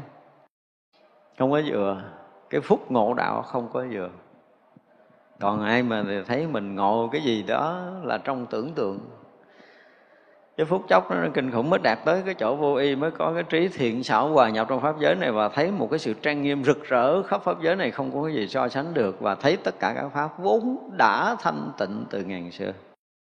Mình mới giật mình là lâu nay. Sẽ thốt lên một câu là gì? Uổng công phu ta bao đời kiếp. Chứ không phải đời này uổng thiệt luôn á làm quá trời luôn. Mình thấy làm cái gì cũng không dính với cái chuyện này hết trơn á. Rớt vô đó rồi mình thấy mình ngồi mình cười khà lên, mình nói, trời đất ơi, lâu nay mình tu không dính gì đâu. Tu không có dính gì hết trơn á. Bao nhiêu công phu đều không dính dáng gì cái chỗ này hết. Cái hiện thực này là không có do công phu mà được. Nhưng mà phải đầy đủ thiện căn phước đức nhân duyên mới có thể thấy được hiện thực này. Thế thì chúng danh như mình là thấy không nổi cho nên là từ cái lúc mà khởi cái nghiệp bình đẳng là dài dài mới có những cái điều này, đúng không? Cho nên là bây giờ chúng ta bắt đầu từ cái nhân khởi cái gì? Cái tâm bình đẳng cái đây. Tâm phải thực sự bình đẳng để có thể đáp ứng được, để có thể khế ứng được cái đang bình đẳng trong vũ trụ này, để có thể tương ưng được những cái hiện tiền vốn có của vũ trụ này, thì mới có thể khai thông hết trí tuệ của chúng ta. Còn tâm chúng ta đang bất bình đẳng là chúng ta đang nghịch với cái vũ trụ này. Chúng ta đang đi nghịch đường và nghịch đường rồi thì mọi điều xáo trộn xảy ra. Thì tự mình làm bất an trong đời sống, tự mình làm bích lấp mình thôi. Hoặc hiện thân phật, hoặc hiện thân bồ tát, khiến các chúng sanh đến chỗ không khổ hoạn. Trang nghiêm với vô số công đức công hạnh thành tựu hiện nơi thế gian từ cái lúc mà khởi thiện tâm bình đẳng tới bây giờ là được nhận nhiều thứ, đúng không? Thì chư phật là hiện thân phật để cho mình thấy, hoặc là hiện thân bồ tát để cho mình thấy, để khiến tất cả chúng sanh đều hết khổ nạn cái đó. Ai mà đã một lần thấy được phật, thấy được bồ tát? Bây giờ thì chúng ta chưa thấy đâu, chúng ta chỉ tưởng tượng thôi. Nhiều khi mình cũng thấy người đó là có cái gì đó thánh thiện, mình kêu họ là bồ tát, kiểu gì, nhưng mà chúng ta chưa thấy thật chân thân của một đức phật chúng ta chưa có một lần thật thấy cái chân thân của một vị bồ tát. Chân thân vị bồ tát thì không phải cái thân phàm mấy chục ký của mình. Cho nên phải thấy một mắt gì chỉ cần thấy mắt phàm thấy không nổi rồi. Vượt qua khỏi thiên nhãn thấy tới pháp nhãn, huệ nhãn, mà gần được phật nhãn thì mới có thể thấy được chân thân của một vị bồ tát. Vị bồ tát luôn luôn ẩn thân và đến lúc mà họ sống cái kiểu phàm tục có nhiều khi mình giờ mình còn thấy chán hơn nữa. Họ phải hiện tất cả những cái thân, để cái gì đó mà che giấu được. Chứ còn bồ tát mà lộ thân, lộ tướng là kể như bồ tát đó phải về cõi giới mình ở trở lại, chứ ở cõi này chịu không có nổi chúng sanh đời này đâu. Cho nên phải làm phàm phu để trộn lẫn trong bùn. Nhớ của phàm rồi phải sống những đời sống phàm tục mà lâu lâu mới có làm cái gì đó để cứu giúp với những người có duyên, còn không là phải thực sự ẩn thân một cách tuyệt đối. Không được quyền phát hiện, ngay cả chư thiên cũng không thấy luôn. Cái cách mà ẩn thân bồ tát là chư thiên chịu chết. Tại vì á, ở trong lăng nghiêm chúng ta thấy là khi một người đã hết được tưởng ấm thì sao? Thiên ma ba tuần, không biết đường để phải khóa, chư thiên muốn kiếm cúng dường cúng dường không được chư bồ tát là đã vượt qua tới ngũ quẩn gia không luôn rồi. Cho nên các vị nào mà ẩn thân cái chư thiên không biết đường mở chư thiên vẫn nhìn thấy là người này hiện cái tướng phàm phu và là phàm phu. Không phải dễ đâu. Cho nên là đến một cái lúc nào đó mà chúng ta đủ cái thiện căn phước đức nhân duyên để chúng ta thấy được thật sự vị Bồ Tát đang hiện thân trong cõi của mình, thì quả tình là thiện căn chúng ta quá lớn và khi mà chúng ta đã được thấy thì mọi chuyện sẽ xảy ra khổ nạn chúng ta đã hết. Tức là nghiệp báo thanh tịnh đã hiện rồi. Thì mới đủ sức thấy cái hiện thân của Bồ Tát. Chứ còn cái nghiệp báo mà không thanh tịnh chúng ta còn thì chúng ta không thấy hỏi hiện thân của Bồ Tát đâu. Họ có khi họ sống gần mình, họ thân cận, họ gần gũi mình. Và họ cũng ăn, cũng ngủ như mình. Thì mình nhìn họ nằm ngủ cũng giống như mình ngủ thôi. Họ ăn cũng giống như mình ăn thôi. Mọi sinh hoạt của họ cũng giống như phàm phu thôi. Và nghiệp của chúng sanh của mình Nhất là cái ngã chấp của mình thì mình sẽ thấy đó là một người phàm. Thì như vậy là sao? Khổ hoạn của mình không hết. Thì Phật hiện thân của mình đâu thấy thân Phật mình thấy thân phàm cho nên là khổ hoạn sẽ còn đến một lúc nào đó mà đủ thiện căn phước đức nhân duyên mà chúng ta thấy được chân thân của vị Bồ Tát thật sự, thì lúc đó chúng ta hết đi đau khổ rồi. Và gì nữa? Tự chúng ta biết cách để trang nghiêm tất cả công đức của mình. Thật sự thấy phật bồ tát rồi thì trí tuệ chúng ta nó khai thông mọi thứ rồi. Cho nên mình biết cách trang nghiêm công đức của mình. Và công hạnh ở chúng ta ở nơi thế gian sẽ được thành tựu còn không không thành tựu cái gì đâu. Thành tựu sự nghiệp lớn lao ở trần gian chỉ là cái sự nghiệp của thế gian.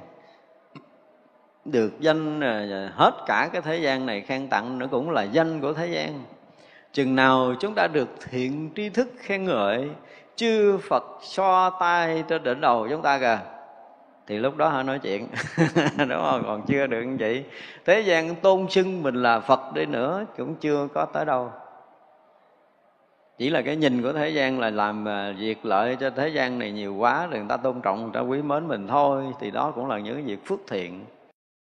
Nhưng mà đến mức độ công đức lớn để có thể khai thị được tất cả chúng sanh được giác ngộ thành Phật, thì lúc đó được thiện tri thức và các vị thánh trí và chư Phật chấp nhận chúng ta, thì chừng đó là chúng ta gọi là thành tựu cái sự nghiệp của mình chứ còn ở thế gian này mà có nhà cao, cửa rộng, lâu đài danh gian, đó là chuyện của thế gian. Không có dính gì với cái sự nghiệp của một cái vị bồ tát đó nên đây là cái điều mà chúng ta phải biết. Cho nên sự nghiệp thế gian với các vị không quan trọng, mà sự nghiệp trí tuệ mới là chuyện lớn, là cái điểm, là cái đích, là cái định hướng của chư vị bồ tát.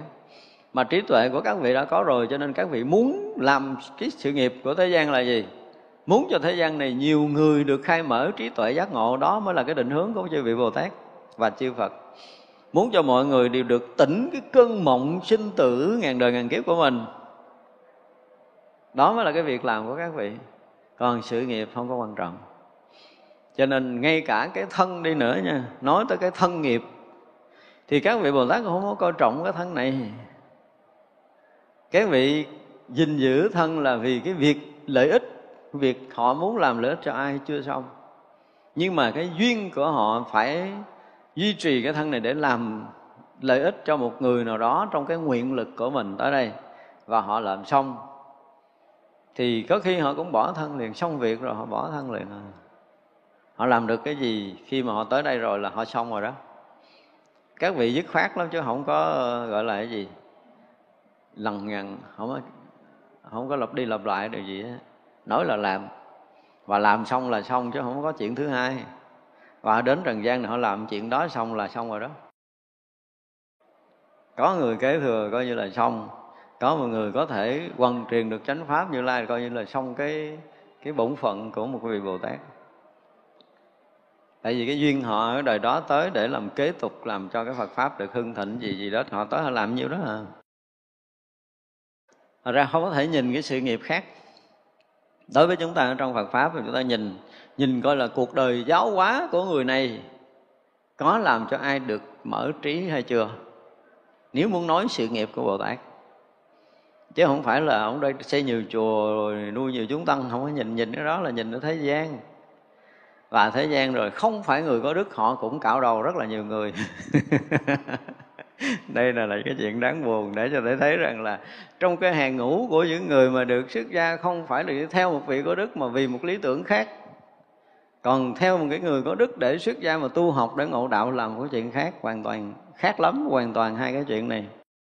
Thành ra là khi một người mà tới cõi của mình để gọi là cứu độ chúng sanh trong cõi nước của mình thì phải cứu cho được một người thoát sinh tử và gần như có khi một đời họ một người, hai người, năm người, bảy người gì đó họ cứu thoát rồi. Thì những người khác được ảnh hưởng trong cái dòng pháp đó, được có thể là tin hiểu sâu Phật pháp gì gì đó, nó chỉ là cái duyên ban đầu, có khi nó chỉ là cái duyên ban đầu.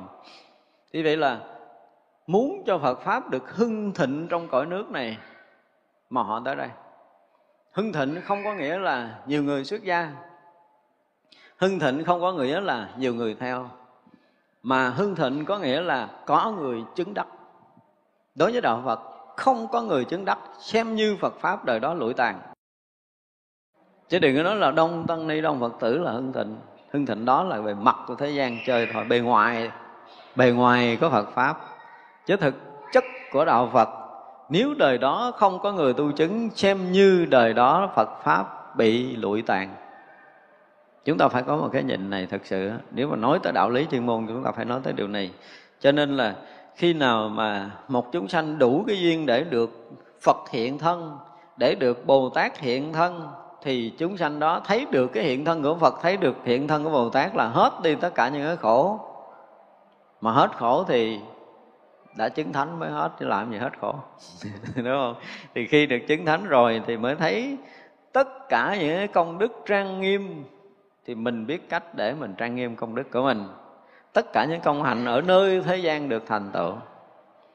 Cho nên muốn nói là những công hạnh thế gian được thành tựu của một cái vị bồ tát, của một vị thánh là có người ngộ đạo với bàn tay của người này. Nếu thật sự một vị thánh ra rồi trong một đời nào đó mà vừa ngộ đạo thì họ thấy cái duyên của họ như sáng mình nói thấy cái duyên là có thể khai thị được người nào đó, họ chờ cơ duyên họ ẩn nhẫn, họ ngồi đó, họ sống cái kiểu gì không cần biết, họ phải chờ đủ cơ duyên để khai thị được cái người đó xong. Thì gọi là bổn phận của họ đã xong. Đó, gọi là thanh tựu được cái hạnh, công hạnh ở thế gian. Công hạnh, công đức ở thế gian này là làm cho một người thành tựu đạo nghiệp, làm cho một người được giác ngộ giải thoát thì mới được gọi là thành tựu được công hạnh. Chứ còn cái sự nghiệp, đối với đạo phật, cái sự nghiệp là trí tuệ là công hạnh để giác ngộ cho một người nào đó, cho một chúng sanh nào đó. Còn việc giáo hóa mà rộng khắp để nhiều người biết tới cái dòng pháp đó, nó cũng là một trong những công hạnh giáo hóa thôi. Nhưng nếu như mà sự truyền bá cái dòng pháp nó không đủ sức để có thể khai thị người khác, thì phải nói thật là làm rối người ta hơn. Cho nên nó là, với cái chuyên môn không đạt đạo thì đừng bao giờ thuyết pháp và viết sách, viết kinh. Tu tiếp đi. Tu tiếp có khi lợi được hơn là mình làm trong lúc mình còn mù mịt. Mù mịt thì chỉ là những cái tưởng tượng, những cái hiểu biết trên tri thức và làm cho người khác hiểu trong cái bó hẹp tri thức, trong cái khung sáo tri thức của mình chứ không có cứu thoát người ta đâu phải là truyền bá đạo phật là cứu thoát đâu. Không phải như vậy. Nếu như một người mà đầy đủ chánh kiến phật đạo, có một đời sống an lạc, hạnh phúc thật sự rồi á, người đó truyền bá thì rất là mừng. Thành ra trong giai đoạn tu tập của mình, tất cả những người mà phải nói là đủ cái sự khiêm tốn thì họ luôn luôn thấy việc mình chưa xong. Không có cái mộng ảo để có thể đi truyền bá họ không bao giờ họ làm chuyện đó. Ngay cả ngày xưa những cái vị à, thiền sư sau khi được sư phụ khai thị rồi thì uh, sư phụ nói là con phải đi cái vùng quá đó giáo quá thì vị này liền nói thưa sư phụ con còn bệnh. Hoặc là họ sẽ nói một câu là con thấy đức con còn kém. Họ không thích đi. Nhưng mà các vị mà có những cái chùa đông có tăng chúng đông và được à, thầy mình kêu lên là kêu đi nhận chùa mà mình không phải là cái người sáng mắt thì mình nên nói là con nha con cần nương cái đức của chúng để con có thể tiếp tục tu tập. Một người nào mà có tu thật sự họ luôn luôn muốn nương cái đức của chúng để tu. Nương cái đức của thầy để họ tiếp tục công phu. Thì người đó là người mà, gọi là có chút trí tuệ. Còn ham hố để làm phật sự vì cái này, vì cái kia, vì cái nọ thì không lợi cho người khác mà có hại cho mình nữa. Mình danh cao tột đỉnh đi nữa mà sinh tử mù mịt thì tính sao? Có rất là nhiều cái người khởi cái tâm đi làm lợi ích người khác quá sớm đi. Chưa hay dùng cái từ hơi mít lòng là bồ tát non. Cuối cùng bản thân của người đó cũng mù mịt trong sinh tử, hỏi ức không? Làm thầy thiên hạ mà mù mịt sinh tử rồi nói gì đây? Cứu ai? Bản thân mình cứu không xong. Thì đây là một chuyện rất là khó, chứ không phải là dễ trong Phật đạo. Cho nên là đối với đạo Phật thì đó phát tâm bình đẳng trước đó đã. Thì cái sự bình đẳng đó là gì? Họ thấy được chư Phật và chúng sanh bình đẳng của cái sự giác ngộ, của trí tuệ. Thấy tất cả chúng sanh đều có khả năng thành Phật, đúng không?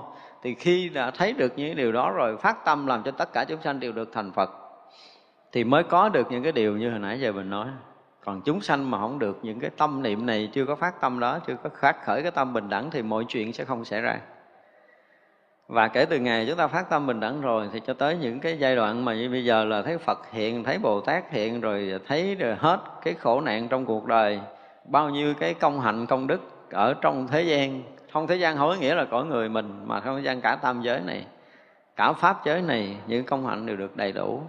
Mà công hạnh đầy đủ thì là gì? Là viên mãn Phật quả. Thì công hạnh mới đầy đủ.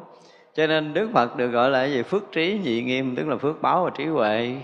Trọn vẹn, tròn đầy viên mãn. Thì lúc đó mới được gọi là công hạnh đầy đủ ở thế gian.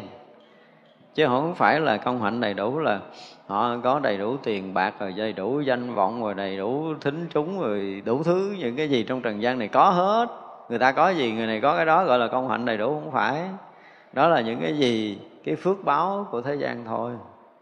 Chứ còn nói tới công hạnh là một cái gì đó rất là lớn lao, không phải là nhỏ. Mà khi một vị bồ tát được gọi là công hạnh viên mãn, thì chứng thành phật quả, thì lúc đó mới gọi là công hạnh đầy đủ. Tất cả chư phật trang nghiêm thanh tịnh đều do công hạnh nhất thiết trí mà thành tựu luôn vì bổn nguyện chẳng bỏ rời thế gian, làm bạn lành bền chắc của các chúng sanh. Quang minh vô cấu thanh tịnh đệ nhất, khiến tất cả chúng sanh đều được hiện thấy. Đó bây giờ nói tiếp đến chư Phật nào.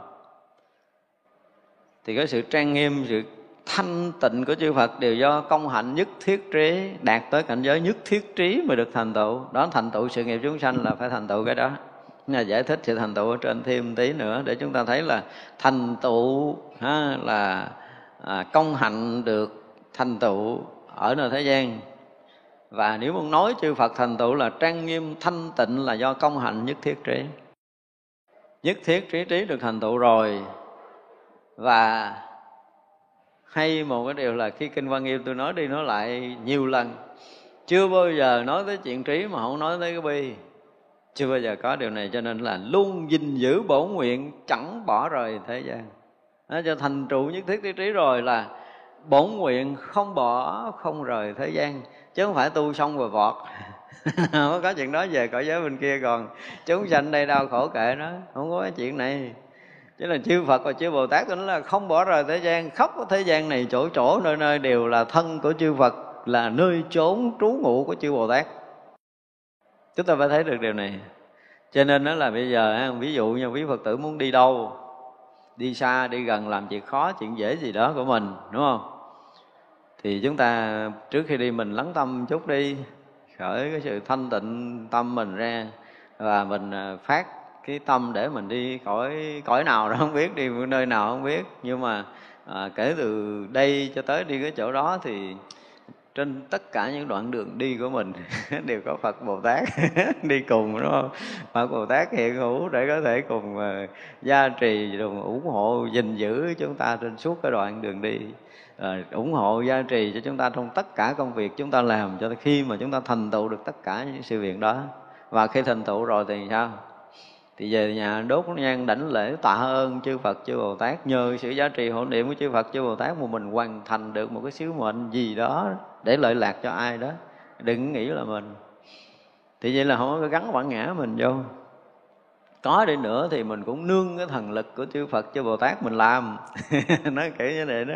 Mình làm cái gì thì mình cũng nương thần lực của chư Phật, chư Bồ Tát mình làm, cũng nhờ sự giá trị hộ niệm của chư Bồ Tát của chư Phật mà mình được thành tựu.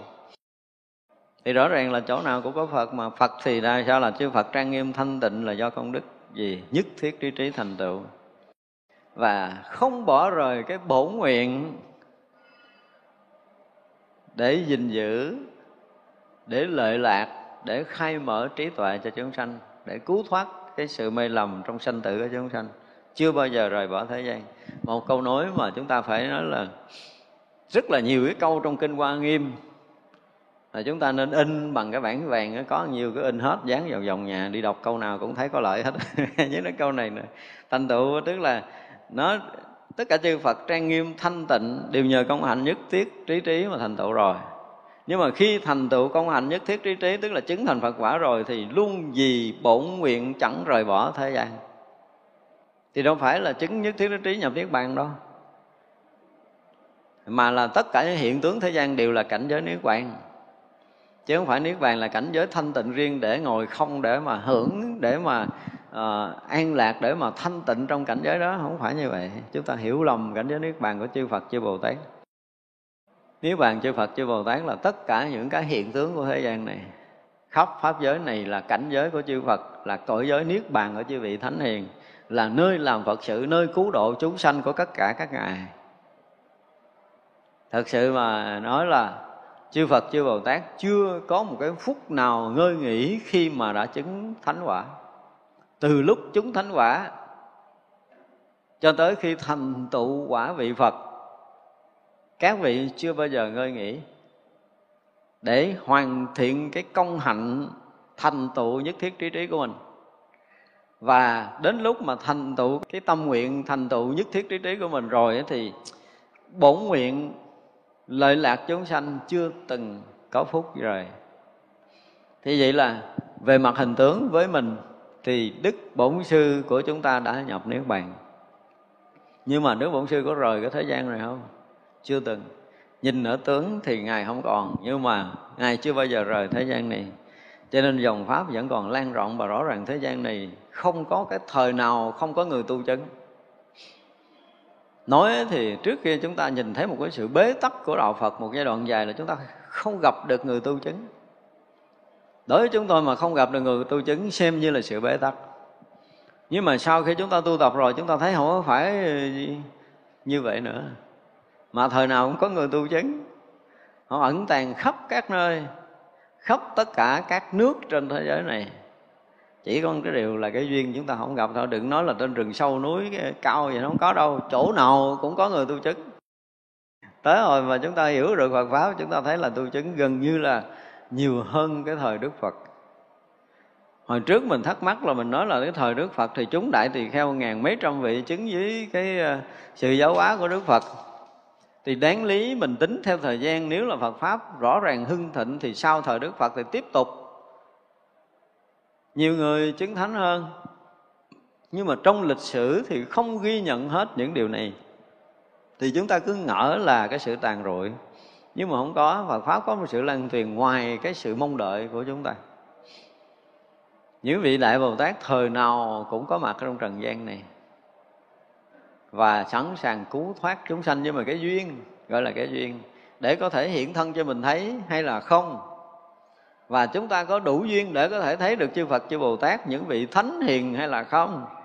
Đó là cái duyên của mình, chứ không phải là không có. Đừng bao giờ nghĩ rằng thế gian không có vị thánh là chúng ta sai và từ xưa chúng tôi đã sai với cái điều này. Tới hồi mình hay ra mình lại sám hối không kịp. Nhiều lắm. Các vị hiện thân đủ tất cả các kiểu. Không thể tưởng tượng nổi. Phải nói một câu như vậy. Bồ tát đầy trong thế gian. Bồ tát đầy trong thế gian. Đó là cái phước chúng ta có gặp hay không thôi à. Cho nên là chúng ta mới thấy rõ ràng là tất cả chư phật đều luôn luôn không rời thế gian này. Chư đại bồ tát cũng chưa từng rời thế gian này. Nhưng mà cái duyên để có thể là hiện thân thành phật trong cõi này trở lại một lần nữa để cho chúng sanh được lễ lại thân phật, thì phải chờ đợi cái phước báo của cái loài người của chúng ta được hoàn phục. Phải dùng cái từ như vậy cái thời của đức phật thì mình không có tưởng nổi là cái phước báo các vị gần thân cận đức phật lớn ở chừng nào cái gì các vị đã theo đức phật nhiều đời nhiều kiếp cho tới đức phật thành phật thì phước báo các vị lớn lắm rồi, chúng ta không có tưởng tượng nổi. Nhưng mà chỉ tập trung ở một cái vùng đó thôi. Ở một vùng đất của ấn độ trong cái thời đó thôi. Nhưng bây giờ thì đệ tử của đức phật đã đầy ở cái thế giới này. Và các vị cũng, cái nguyện là không bỏ rời thế gian. Cho nên là đời nào cũng có phật, có bồ tát giáo hóa theo một kiểu riêng của các vị mỗi người một hạnh, không ai giống ai. Và đều làm lợi ích cho mọi người sâu hay là cạn tùy theo cái duyên của từng cái người đến với đạo Phật. Và khi họ được gợi cái duyên Phật đạo rồi thì họ sẽ được thăng tiến trong tâm linh. Đời này đời nọ họ sẽ được thăng tiến. Cho nên bây giờ mà Phật tử chúng ta mà người nào cảm giác là mình ờ, sống đơn độc mình mình à, gì đó bị cô đơn gì đó là sao? Là người đó chưa có thiện căn lớn. Phải nói như vậy. Khi mà người nào có thiện căn lớn rồi thì nó sướng lắm. Bây giờ mình nằm mình ngủ đâu, mình cũng nghĩ là mình ngủ trong lòng, trong vòng tay thương yêu của chư Phật, chư Bồ Tát. Đi đâu, ở đâu, đứng đâu, nằm đâu, làm việc gì, chúng ta luôn luôn thấy điều này. Và khi ai mà luôn luôn thấy điều này ở nơi tâm của mình thì cái đời sống họ rất là phúc lạc phải nói như vậy. Không có cái chuyện cô đơn, không có cái chuyện mà mà một mình đơn độc nữa. Không có. Ngày xưa thì là có cái gì đó. Có cái câu là thường độc hành, thường độc bộ, đạt giả, thường du niết bàn lộ. Thì câu này chỉ đúng trong cái giai đoạn lịch sử của người đó. Chứ còn không thể độc hành, độc bộ được đâu. Không có cái việc làm nào của chúng ta là độc hành, độc bộ. Khi mà chúng ta hiểu ra rồi á cái việc làm mình mà không có sự trợ lực của chư Phật chư Bồ Tát tu chóc á, đừng nó độc hành độc bộ. Đừng có tưởng là chúng ta được cái gì. Đương nhiên là công lực công đức công phu của mình không phải là nhỏ nhưng mà phải có sự trợ lực. Không có việc làm gì của một chúng sanh trong cõi nước này mà không có sự trợ lực của chư Phật chư Bồ Tát. Tất cả những cái việc dù nhỏ dù lớn đều có hai mặt vật chất và tâm linh. Không bao giờ chúng ta rời tâm linh có thể làm được việc gì dù là những người vô thần, không tin có tâm linh, nhưng họ, trong việc làm của họ vẫn có một sự ủng hộ của chư Phật, chư Bồ Tát. Tức là vẫn có sự ủng hộ của về mặt tâm linh vẫn phải có. Dù họ bác bỏ tâm linh, họ không chấp nhận tâm linh, họ viết sách, họ lên báo đủ thứ điều, nhưng mà việc làm của họ vẫn có bên sau ở cái mặt tâm linh. Không có tâm linh làm gì có họ. Không có tâm linh là không có sự sống đây là một cái sự thật mà chúng tôi không biết là tới giờ phút nào khoa học mới dám nói câu này ở thế gian này. Và nếu như một ngày nào đó các nhà khoa học mà chưa lên tiếng cái chuyện này thì chúng ta vẫn thấy là các nhà khoa học vẫn còn mù mịt về việc tâm linh.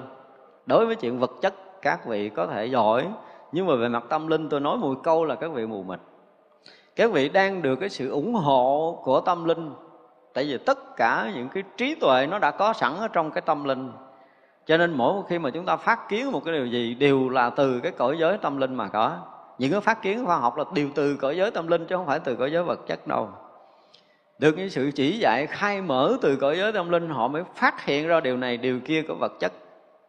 Nhưng mà khi họ phát hiện những điều này, điều kia vật chất, họ chứng minh bằng máy móc.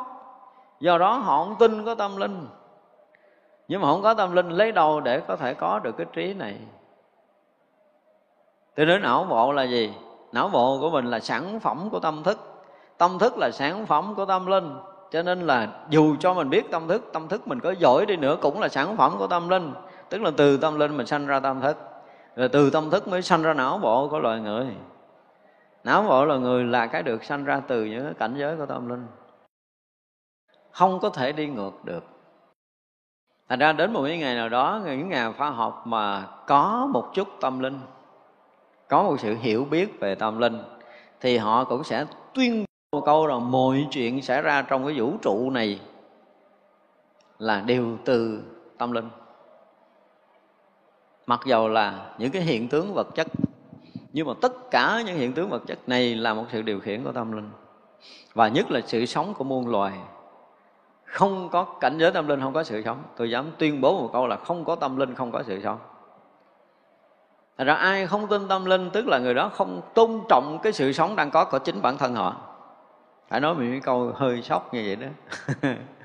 Ai không tôn trọng tâm linh là không tôn trọng sự sống chính bản thân họ. Cho nên họ chỉ nặng trọc về vật chất và họ vẫn mê ngủ trong vật chất, mê ngủ trong sinh tử tiếp nối, cho họ không thoát khi nào họ tin được tâm linh nó vượt ngoài vật chất, họ mới tìm ra để hòa nhập vào cảnh giới tâm linh để không còn vướng kẹt trong vật chất này nữa, thì người đó là người có trí. Và chúng ta cũng vậy. Cho nên là chư Phật khi thành tựu đạo quả rồi, nguyện không rời thế gian để đánh thức thế gian này, nhận ra được cái trang nghiêm, thanh tịnh, nhiệm màu từ cảnh giới tự tâm của chính họ. Và khi nào mà chính mỗi người chúng ta nhận được cái sự thanh tịnh, nhiệm màu thì chúng ta mới vượt thoát cảnh giới vật chất này. Còn không là chịu. Chúng ta không trân trọng cảnh giới tâm linh, chúng ta không có quyết định để hòa nhập trong cảnh giới tâm linh thì chúng ta không bao giờ vượt thoát được. Không rời bỏ thế gian rồi. Và gì nữa? Những cái câu nói mà chúng ta thiệt là chỉ có nước mà thấp nhang để lại thôi là làm bạn lành, mà là bền chắc của chúng sanh.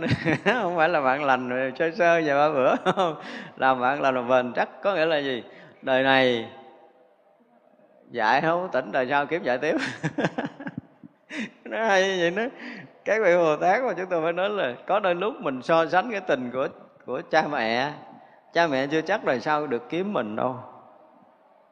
Hôm nay phải nói sự thật trong sanh tử, có đời này có nhiều khi cha mẹ mình làm cha mẹ mình đời, mà mấy ngàn đời sau mình mới gặp lại mấy trăm kiếp sau mới gặp lại. Ít khi nào mà đời này, đời kia đời kia, đời tiếp tiếp tiếp tiếp là chúng ta được gặp cha mẹ, dù chúng ta rất là muốn.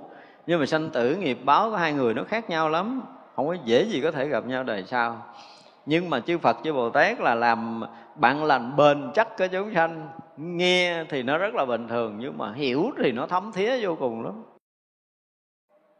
không bỏ rời chúng sanh, không bỏ rời thế gian mà làm bạn lành bền chắc. Có nghĩa là đời này mình chưa ngộ, đời sau đi kiếm tiếp để giáo hóa, đời sau kiếm tiếp để giáo hóa, xuống tới địa ngục, các vị cũng đi theo.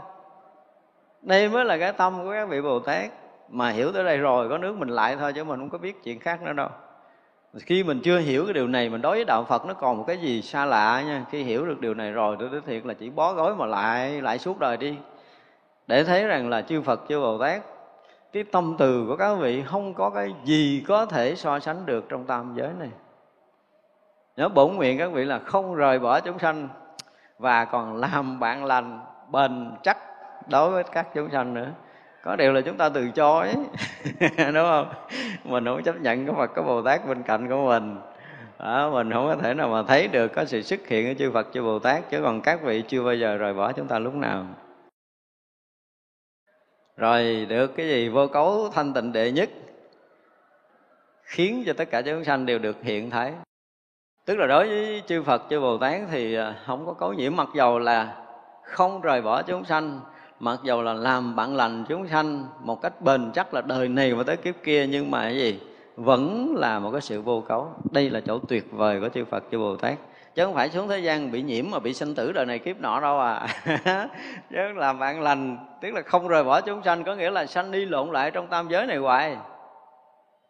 Mà trở lại trong tam giới này với cái trí tuệ vô cấu, một sự thanh tịnh tuyệt đối, không bao giờ bị nhiễm trong thế gian này nữa.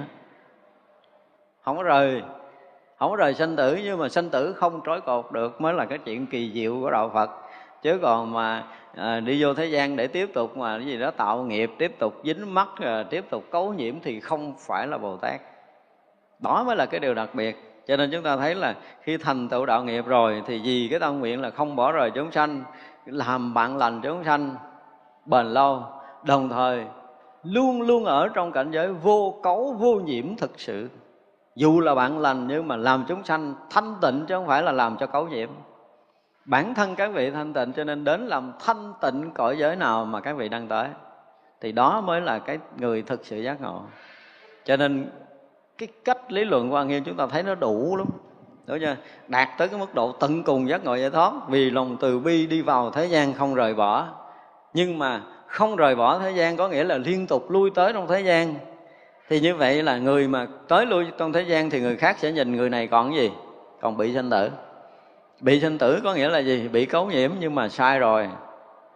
Chư phật, chư bồ tát, đi vào thế gian mà không phải là bị sanh tử, mà vì nguyện không bỏ rời chúng sanh mà tới để cứu độ. Và liên tục làm bạn lành chúng sanh, tức là người này sanh tử cái đời sau cũng thấy bồ tát có mặt. Thì như vậy là ổng có mặt rồi mình bị sanh tử, cái ổng cũng có mặt, ổng cũng bị sanh tử như mình. Sai rồi, không có. Vì nguyện để đi theo cứu mình cho nên xuất hiện để cứu mình tiếp. Chứ không phải là vì bị nghiệp mà đi theo mình để để gặp mình, đời sau không có chuyện này. Cái nguyện là không rời thế gian để cứu chúng sanh, nhưng không phải vì sanh tử mà đi vào thế gian này. Đây là điều khác biệt của một người giác ngộ. Đi vào sanh tử mà luôn luôn thể hiện sự không cấu nhiễm, thì đó mới là trí tuệ giác ngộ thật sự của một vị bồ tát. Cho nên khiến cho chúng sanh đều được gì? Được thấy đây phải nói một câu là khiến cho chúng sanh đủ duyên mới được thấy. Chứ không phải tất cả chúng sanh thấy nổi đâu. Thấy trước mắt nhưng mà nó không tin cái vị này của mình. Nó tin cái gì đó tin theo nghiệp của nó nó tin theo cái kiểu nhìn của méo mó của nghiệp tập. Chứ chưa bao giờ nó tin đó là vị bồ tát đang tới cứu mình. Ai mà có cái lòng tin một vị bồ tát đang cứu mình thì người đó sẽ vượt thoát sanh tử, tin không? Nhưng mà mấy người nào tin? Có mấy người đó tin. Có những cái hành động của các vị đến với mình mình thấy, ủa, sao người này bị nhiễm à? Người này làm gì? Là là cái gì đó, là bị ràng buộc, là cái gì gì thế chứ chúng ta không có tin. Nhưng mà chưa bao giờ vị bồ tát bị cấu nhiễm trong tam giới này, nếu chúng ta tin điều này. Do đó chúng ta được tiếp cận, hoặc là chúng ta được thân cận là một đại nhân duyên, đại phước đức của mình không đơn giản mà chúng ta có thể biết được vị bồ tát mà chúng ta gần được. Khi chúng ta biết họ là bồ tát, chưa chắc chúng ta đã đủ duyên để gần. Dù là cố hết sức của mình cũng không thể nào gần gũi được, chứ đừng có nói chuyện mà chúng ta không đủ lòng tin. Không đủ lòng tin là khó gần rồi. Đủ lòng tin nhưng mà cái thiện căn, cái phước đức chúng ta không có đủ, cái nhân duyên chúng ta không đủ thân cận nữa. Thành ra là một người mà được, ở đây phải nói một câu cuối cùng là được đầy đủ nhân duyên chứ không phải là hiện cho chúng sanh thấy đâu. Chúng sanh đầy đủ nhân duyên mới được thấy được phật và bồ tát đang cứu độ mình, đang cứu giúp mình, đang cứu thoát mình. Thì đó là cái người có nhân duyên, có thiện căn, có phước đức lớn. Chứ còn trong đời, chúng tôi nói, dù là chúng ta có nằm ngủ đi nữa, tôi coi cũng khẳng định rằng là lúc nào cũng có chư Phật và chư Bồ Tát đầy hết tất cả cõi giới này lúc nào chư Phật, chư Bồ Tát cũng sẵn sàng đưa tay để cứu vớt chúng ta. Chưa bao giờ dừng nghỉ trong phút giây nào. Có điều là chúng ta có đủ cái phước duyên để nhận được cái sự cứu giúp đó sớm hay là muộn thôi. Phước duyên chúng ta có sớm thì chúng ta sẽ nhận ra được điều này sớm, sẽ gặp được phật pháp sớm và chúng ta sẽ vượt thoát sớm. Còn phước duyên chúng ta không có, mặc dù chúng ta học phật pháp, nhưng mà rất là nhiều người kể cả tăng ni và phật tử vẫn không tin là đời này có những vị đạt đạo sống bên cạnh mình, không tin có những vị bồ tát xuống tới đây cứu thoát mình. Nhiều người lắm chứ không phải một hai người. Và như vậy thì sao? Chúng ta không có duyên để được khai mở. Đến một ngày mà chúng ta biết được cái vị đó là bồ tát cứu mình thì ổng đi mất rồi. Có nướng mà thắp nhang lại thôi. À, hướng về để đảnh lễ tạ ơn là nhờ hồi xưa con sống gần ngày mấy bữa đó con được được khai mở. Vậy là cùng. Chứ còn đa phần các vị bồ tát luôn luôn ẩn thân rất là khó thấy. Không có dễ để cho chúng ta biết lộ tông tích một vị bồ tát đang có mặt bên cạnh mình. Phước lớn lắm thì chúng ta mới được cho thấy một chút thôi. Tức là với tất cả mọi người đã gần như không có niềm tin để có thể biết rằng đó là vị bồ tát, mà một trong đó có một người có thiện căn, họ nhá một chút cho mình thấy. Họ nhá thần lực để cho mình thấy. Họ làm một cái gì đó rõ ràng là người này không thể không tin đó là một cái người thánh được. Nhưng mà đó chỉ là nhá một tí thôi để cho có lòng tin để họ tiến sâu. Tại vì họ thấy là nhân duyên có thể cứu thoát được một cái người nào thì họ hiện chút gì đó để họ cứu người đó. Người bên cạnh không bao giờ tin được và nếu người đó có đem đi kể, người ta nói là người này mộng, ảo, hoặc là Thật. Ra là chư Phật, chư Bồ Tát á, lặp lại một lần nữa là chưa bao giờ rời chúng ta phút giây nào hết rồi. yên tâm mà sống trong cõi giới an lành của chư Phật, chư Bồ Tát. Và yên thân mà tiến đạo, lúc nào cũng có sự bảo hộ, lúc nào cũng có sự gia trì lúc nào cũng có sự hộ niệm của chư Phật và chư Bồ Tát. Chưa từng đoạn dứt trong tam giới này. Chúng ta phải thật tin điều này đi. Để rồi chúng ta đi đâu, chúng ta sống ở đâu, chúng ta làm cái gì, thì cũng có cái sự bảo hộ, cũng có sự gia trì của chư Phật, chư Bồ Tát hết đó nếu đủ lòng tin này, thì chúng ta cảm giác rằng mình rất là cái gì? Ấm áp, đúng không? Lúc nào chúng ta cũng sống trong vòng tay yêu thương thực sự của chư Phật, chư Bồ Tát. Đó là một cái sự thật tâm nguyện của chư Phật là như thế, chư Đại Bồ Tát giác ngộ cũng như thế. Cho nên là tràn ngập pháp giới này là hằng hà sa số chư Phật, hằng hà sa số chư Đại Bồ Tát. Đều tâm tâm niệm niệm không bỏ rời chúng sanh, làm bạn lành lâu bền để chúng sanh, đúng không? Rõ ràng đó là một cái sự thật. Và ai tin được điều này thì cái việc mà tiến hóa trong công phu, tiến bộ để chuyển hóa tâm linh của chúng ta sẽ rất là nhanh còn nếu chúng ta không tin điều này thì giữa mình với chư Phật, nó gọi là, chúng tôi dùng cái từ là nó chưa kết nối, chưa câu thông. Và chưa câu thông, chưa kết nối được với trí tuệ và lòng từ, cũng như công hạnh chư Phật, chư Bồ Tát thì sao? Giống như bây giờ chúng ta cất nhà mà chưa câu điện vô thì à, quạt không có, đèn không sáng. Nhưng mà khi chúng ta đủ cái lòng tin như thế này rồi thì chúng ta câu thông và kết nối được với trí tuệ, với lòng từ của chư Phật, chư Bồ Tát thì nó sẽ tỏa sáng tâm linh của chúng ta và cái việc giác ngộ, giải thoát của chúng ta sẽ sẽ rất là gần. Thì rất mong là đại chúng sẽ được câu thông, được kết nối với tất cả những cái trí tuệ, với cái lòng từ của chư Phật với chư Bồ Tát, để chúng ta sớm được tỏa sáng tâm linh trong đời này. Thôi chúng ta nghĩ ha. Cái gì giờ chắp tay hồi hướng chúng ta nghĩ chúng sanh vô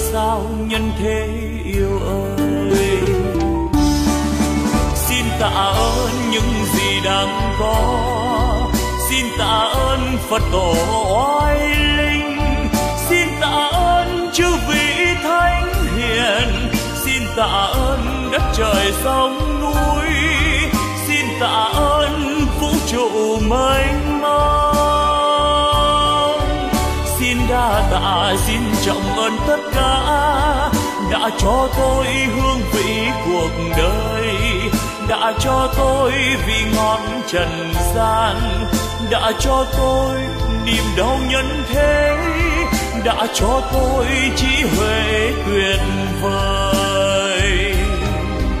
Để bây giờ đạo đời tỏ ràng ánh đạo vang tỏa khắp nhân gian.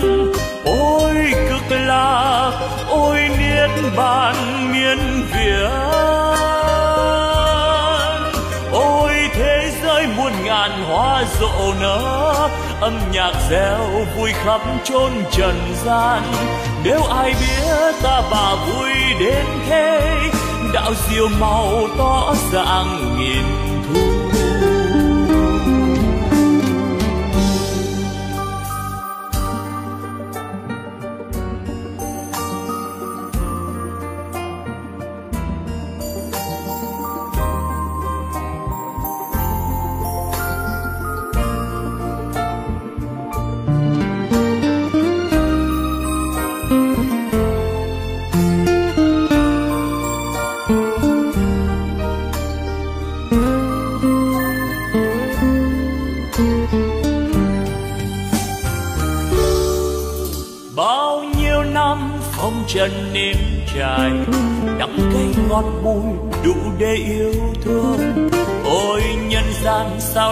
mau muốn về đêm làm sao nhân thế yêu ơi? Xin tạ ơn những gì đang có, xin tạ ơn phật tổ oai linh, xin tạ ơn chư vị thánh hiền, xin tạ ơn đất trời sông núi, xin tạ ơn vũ trụ mênh mông.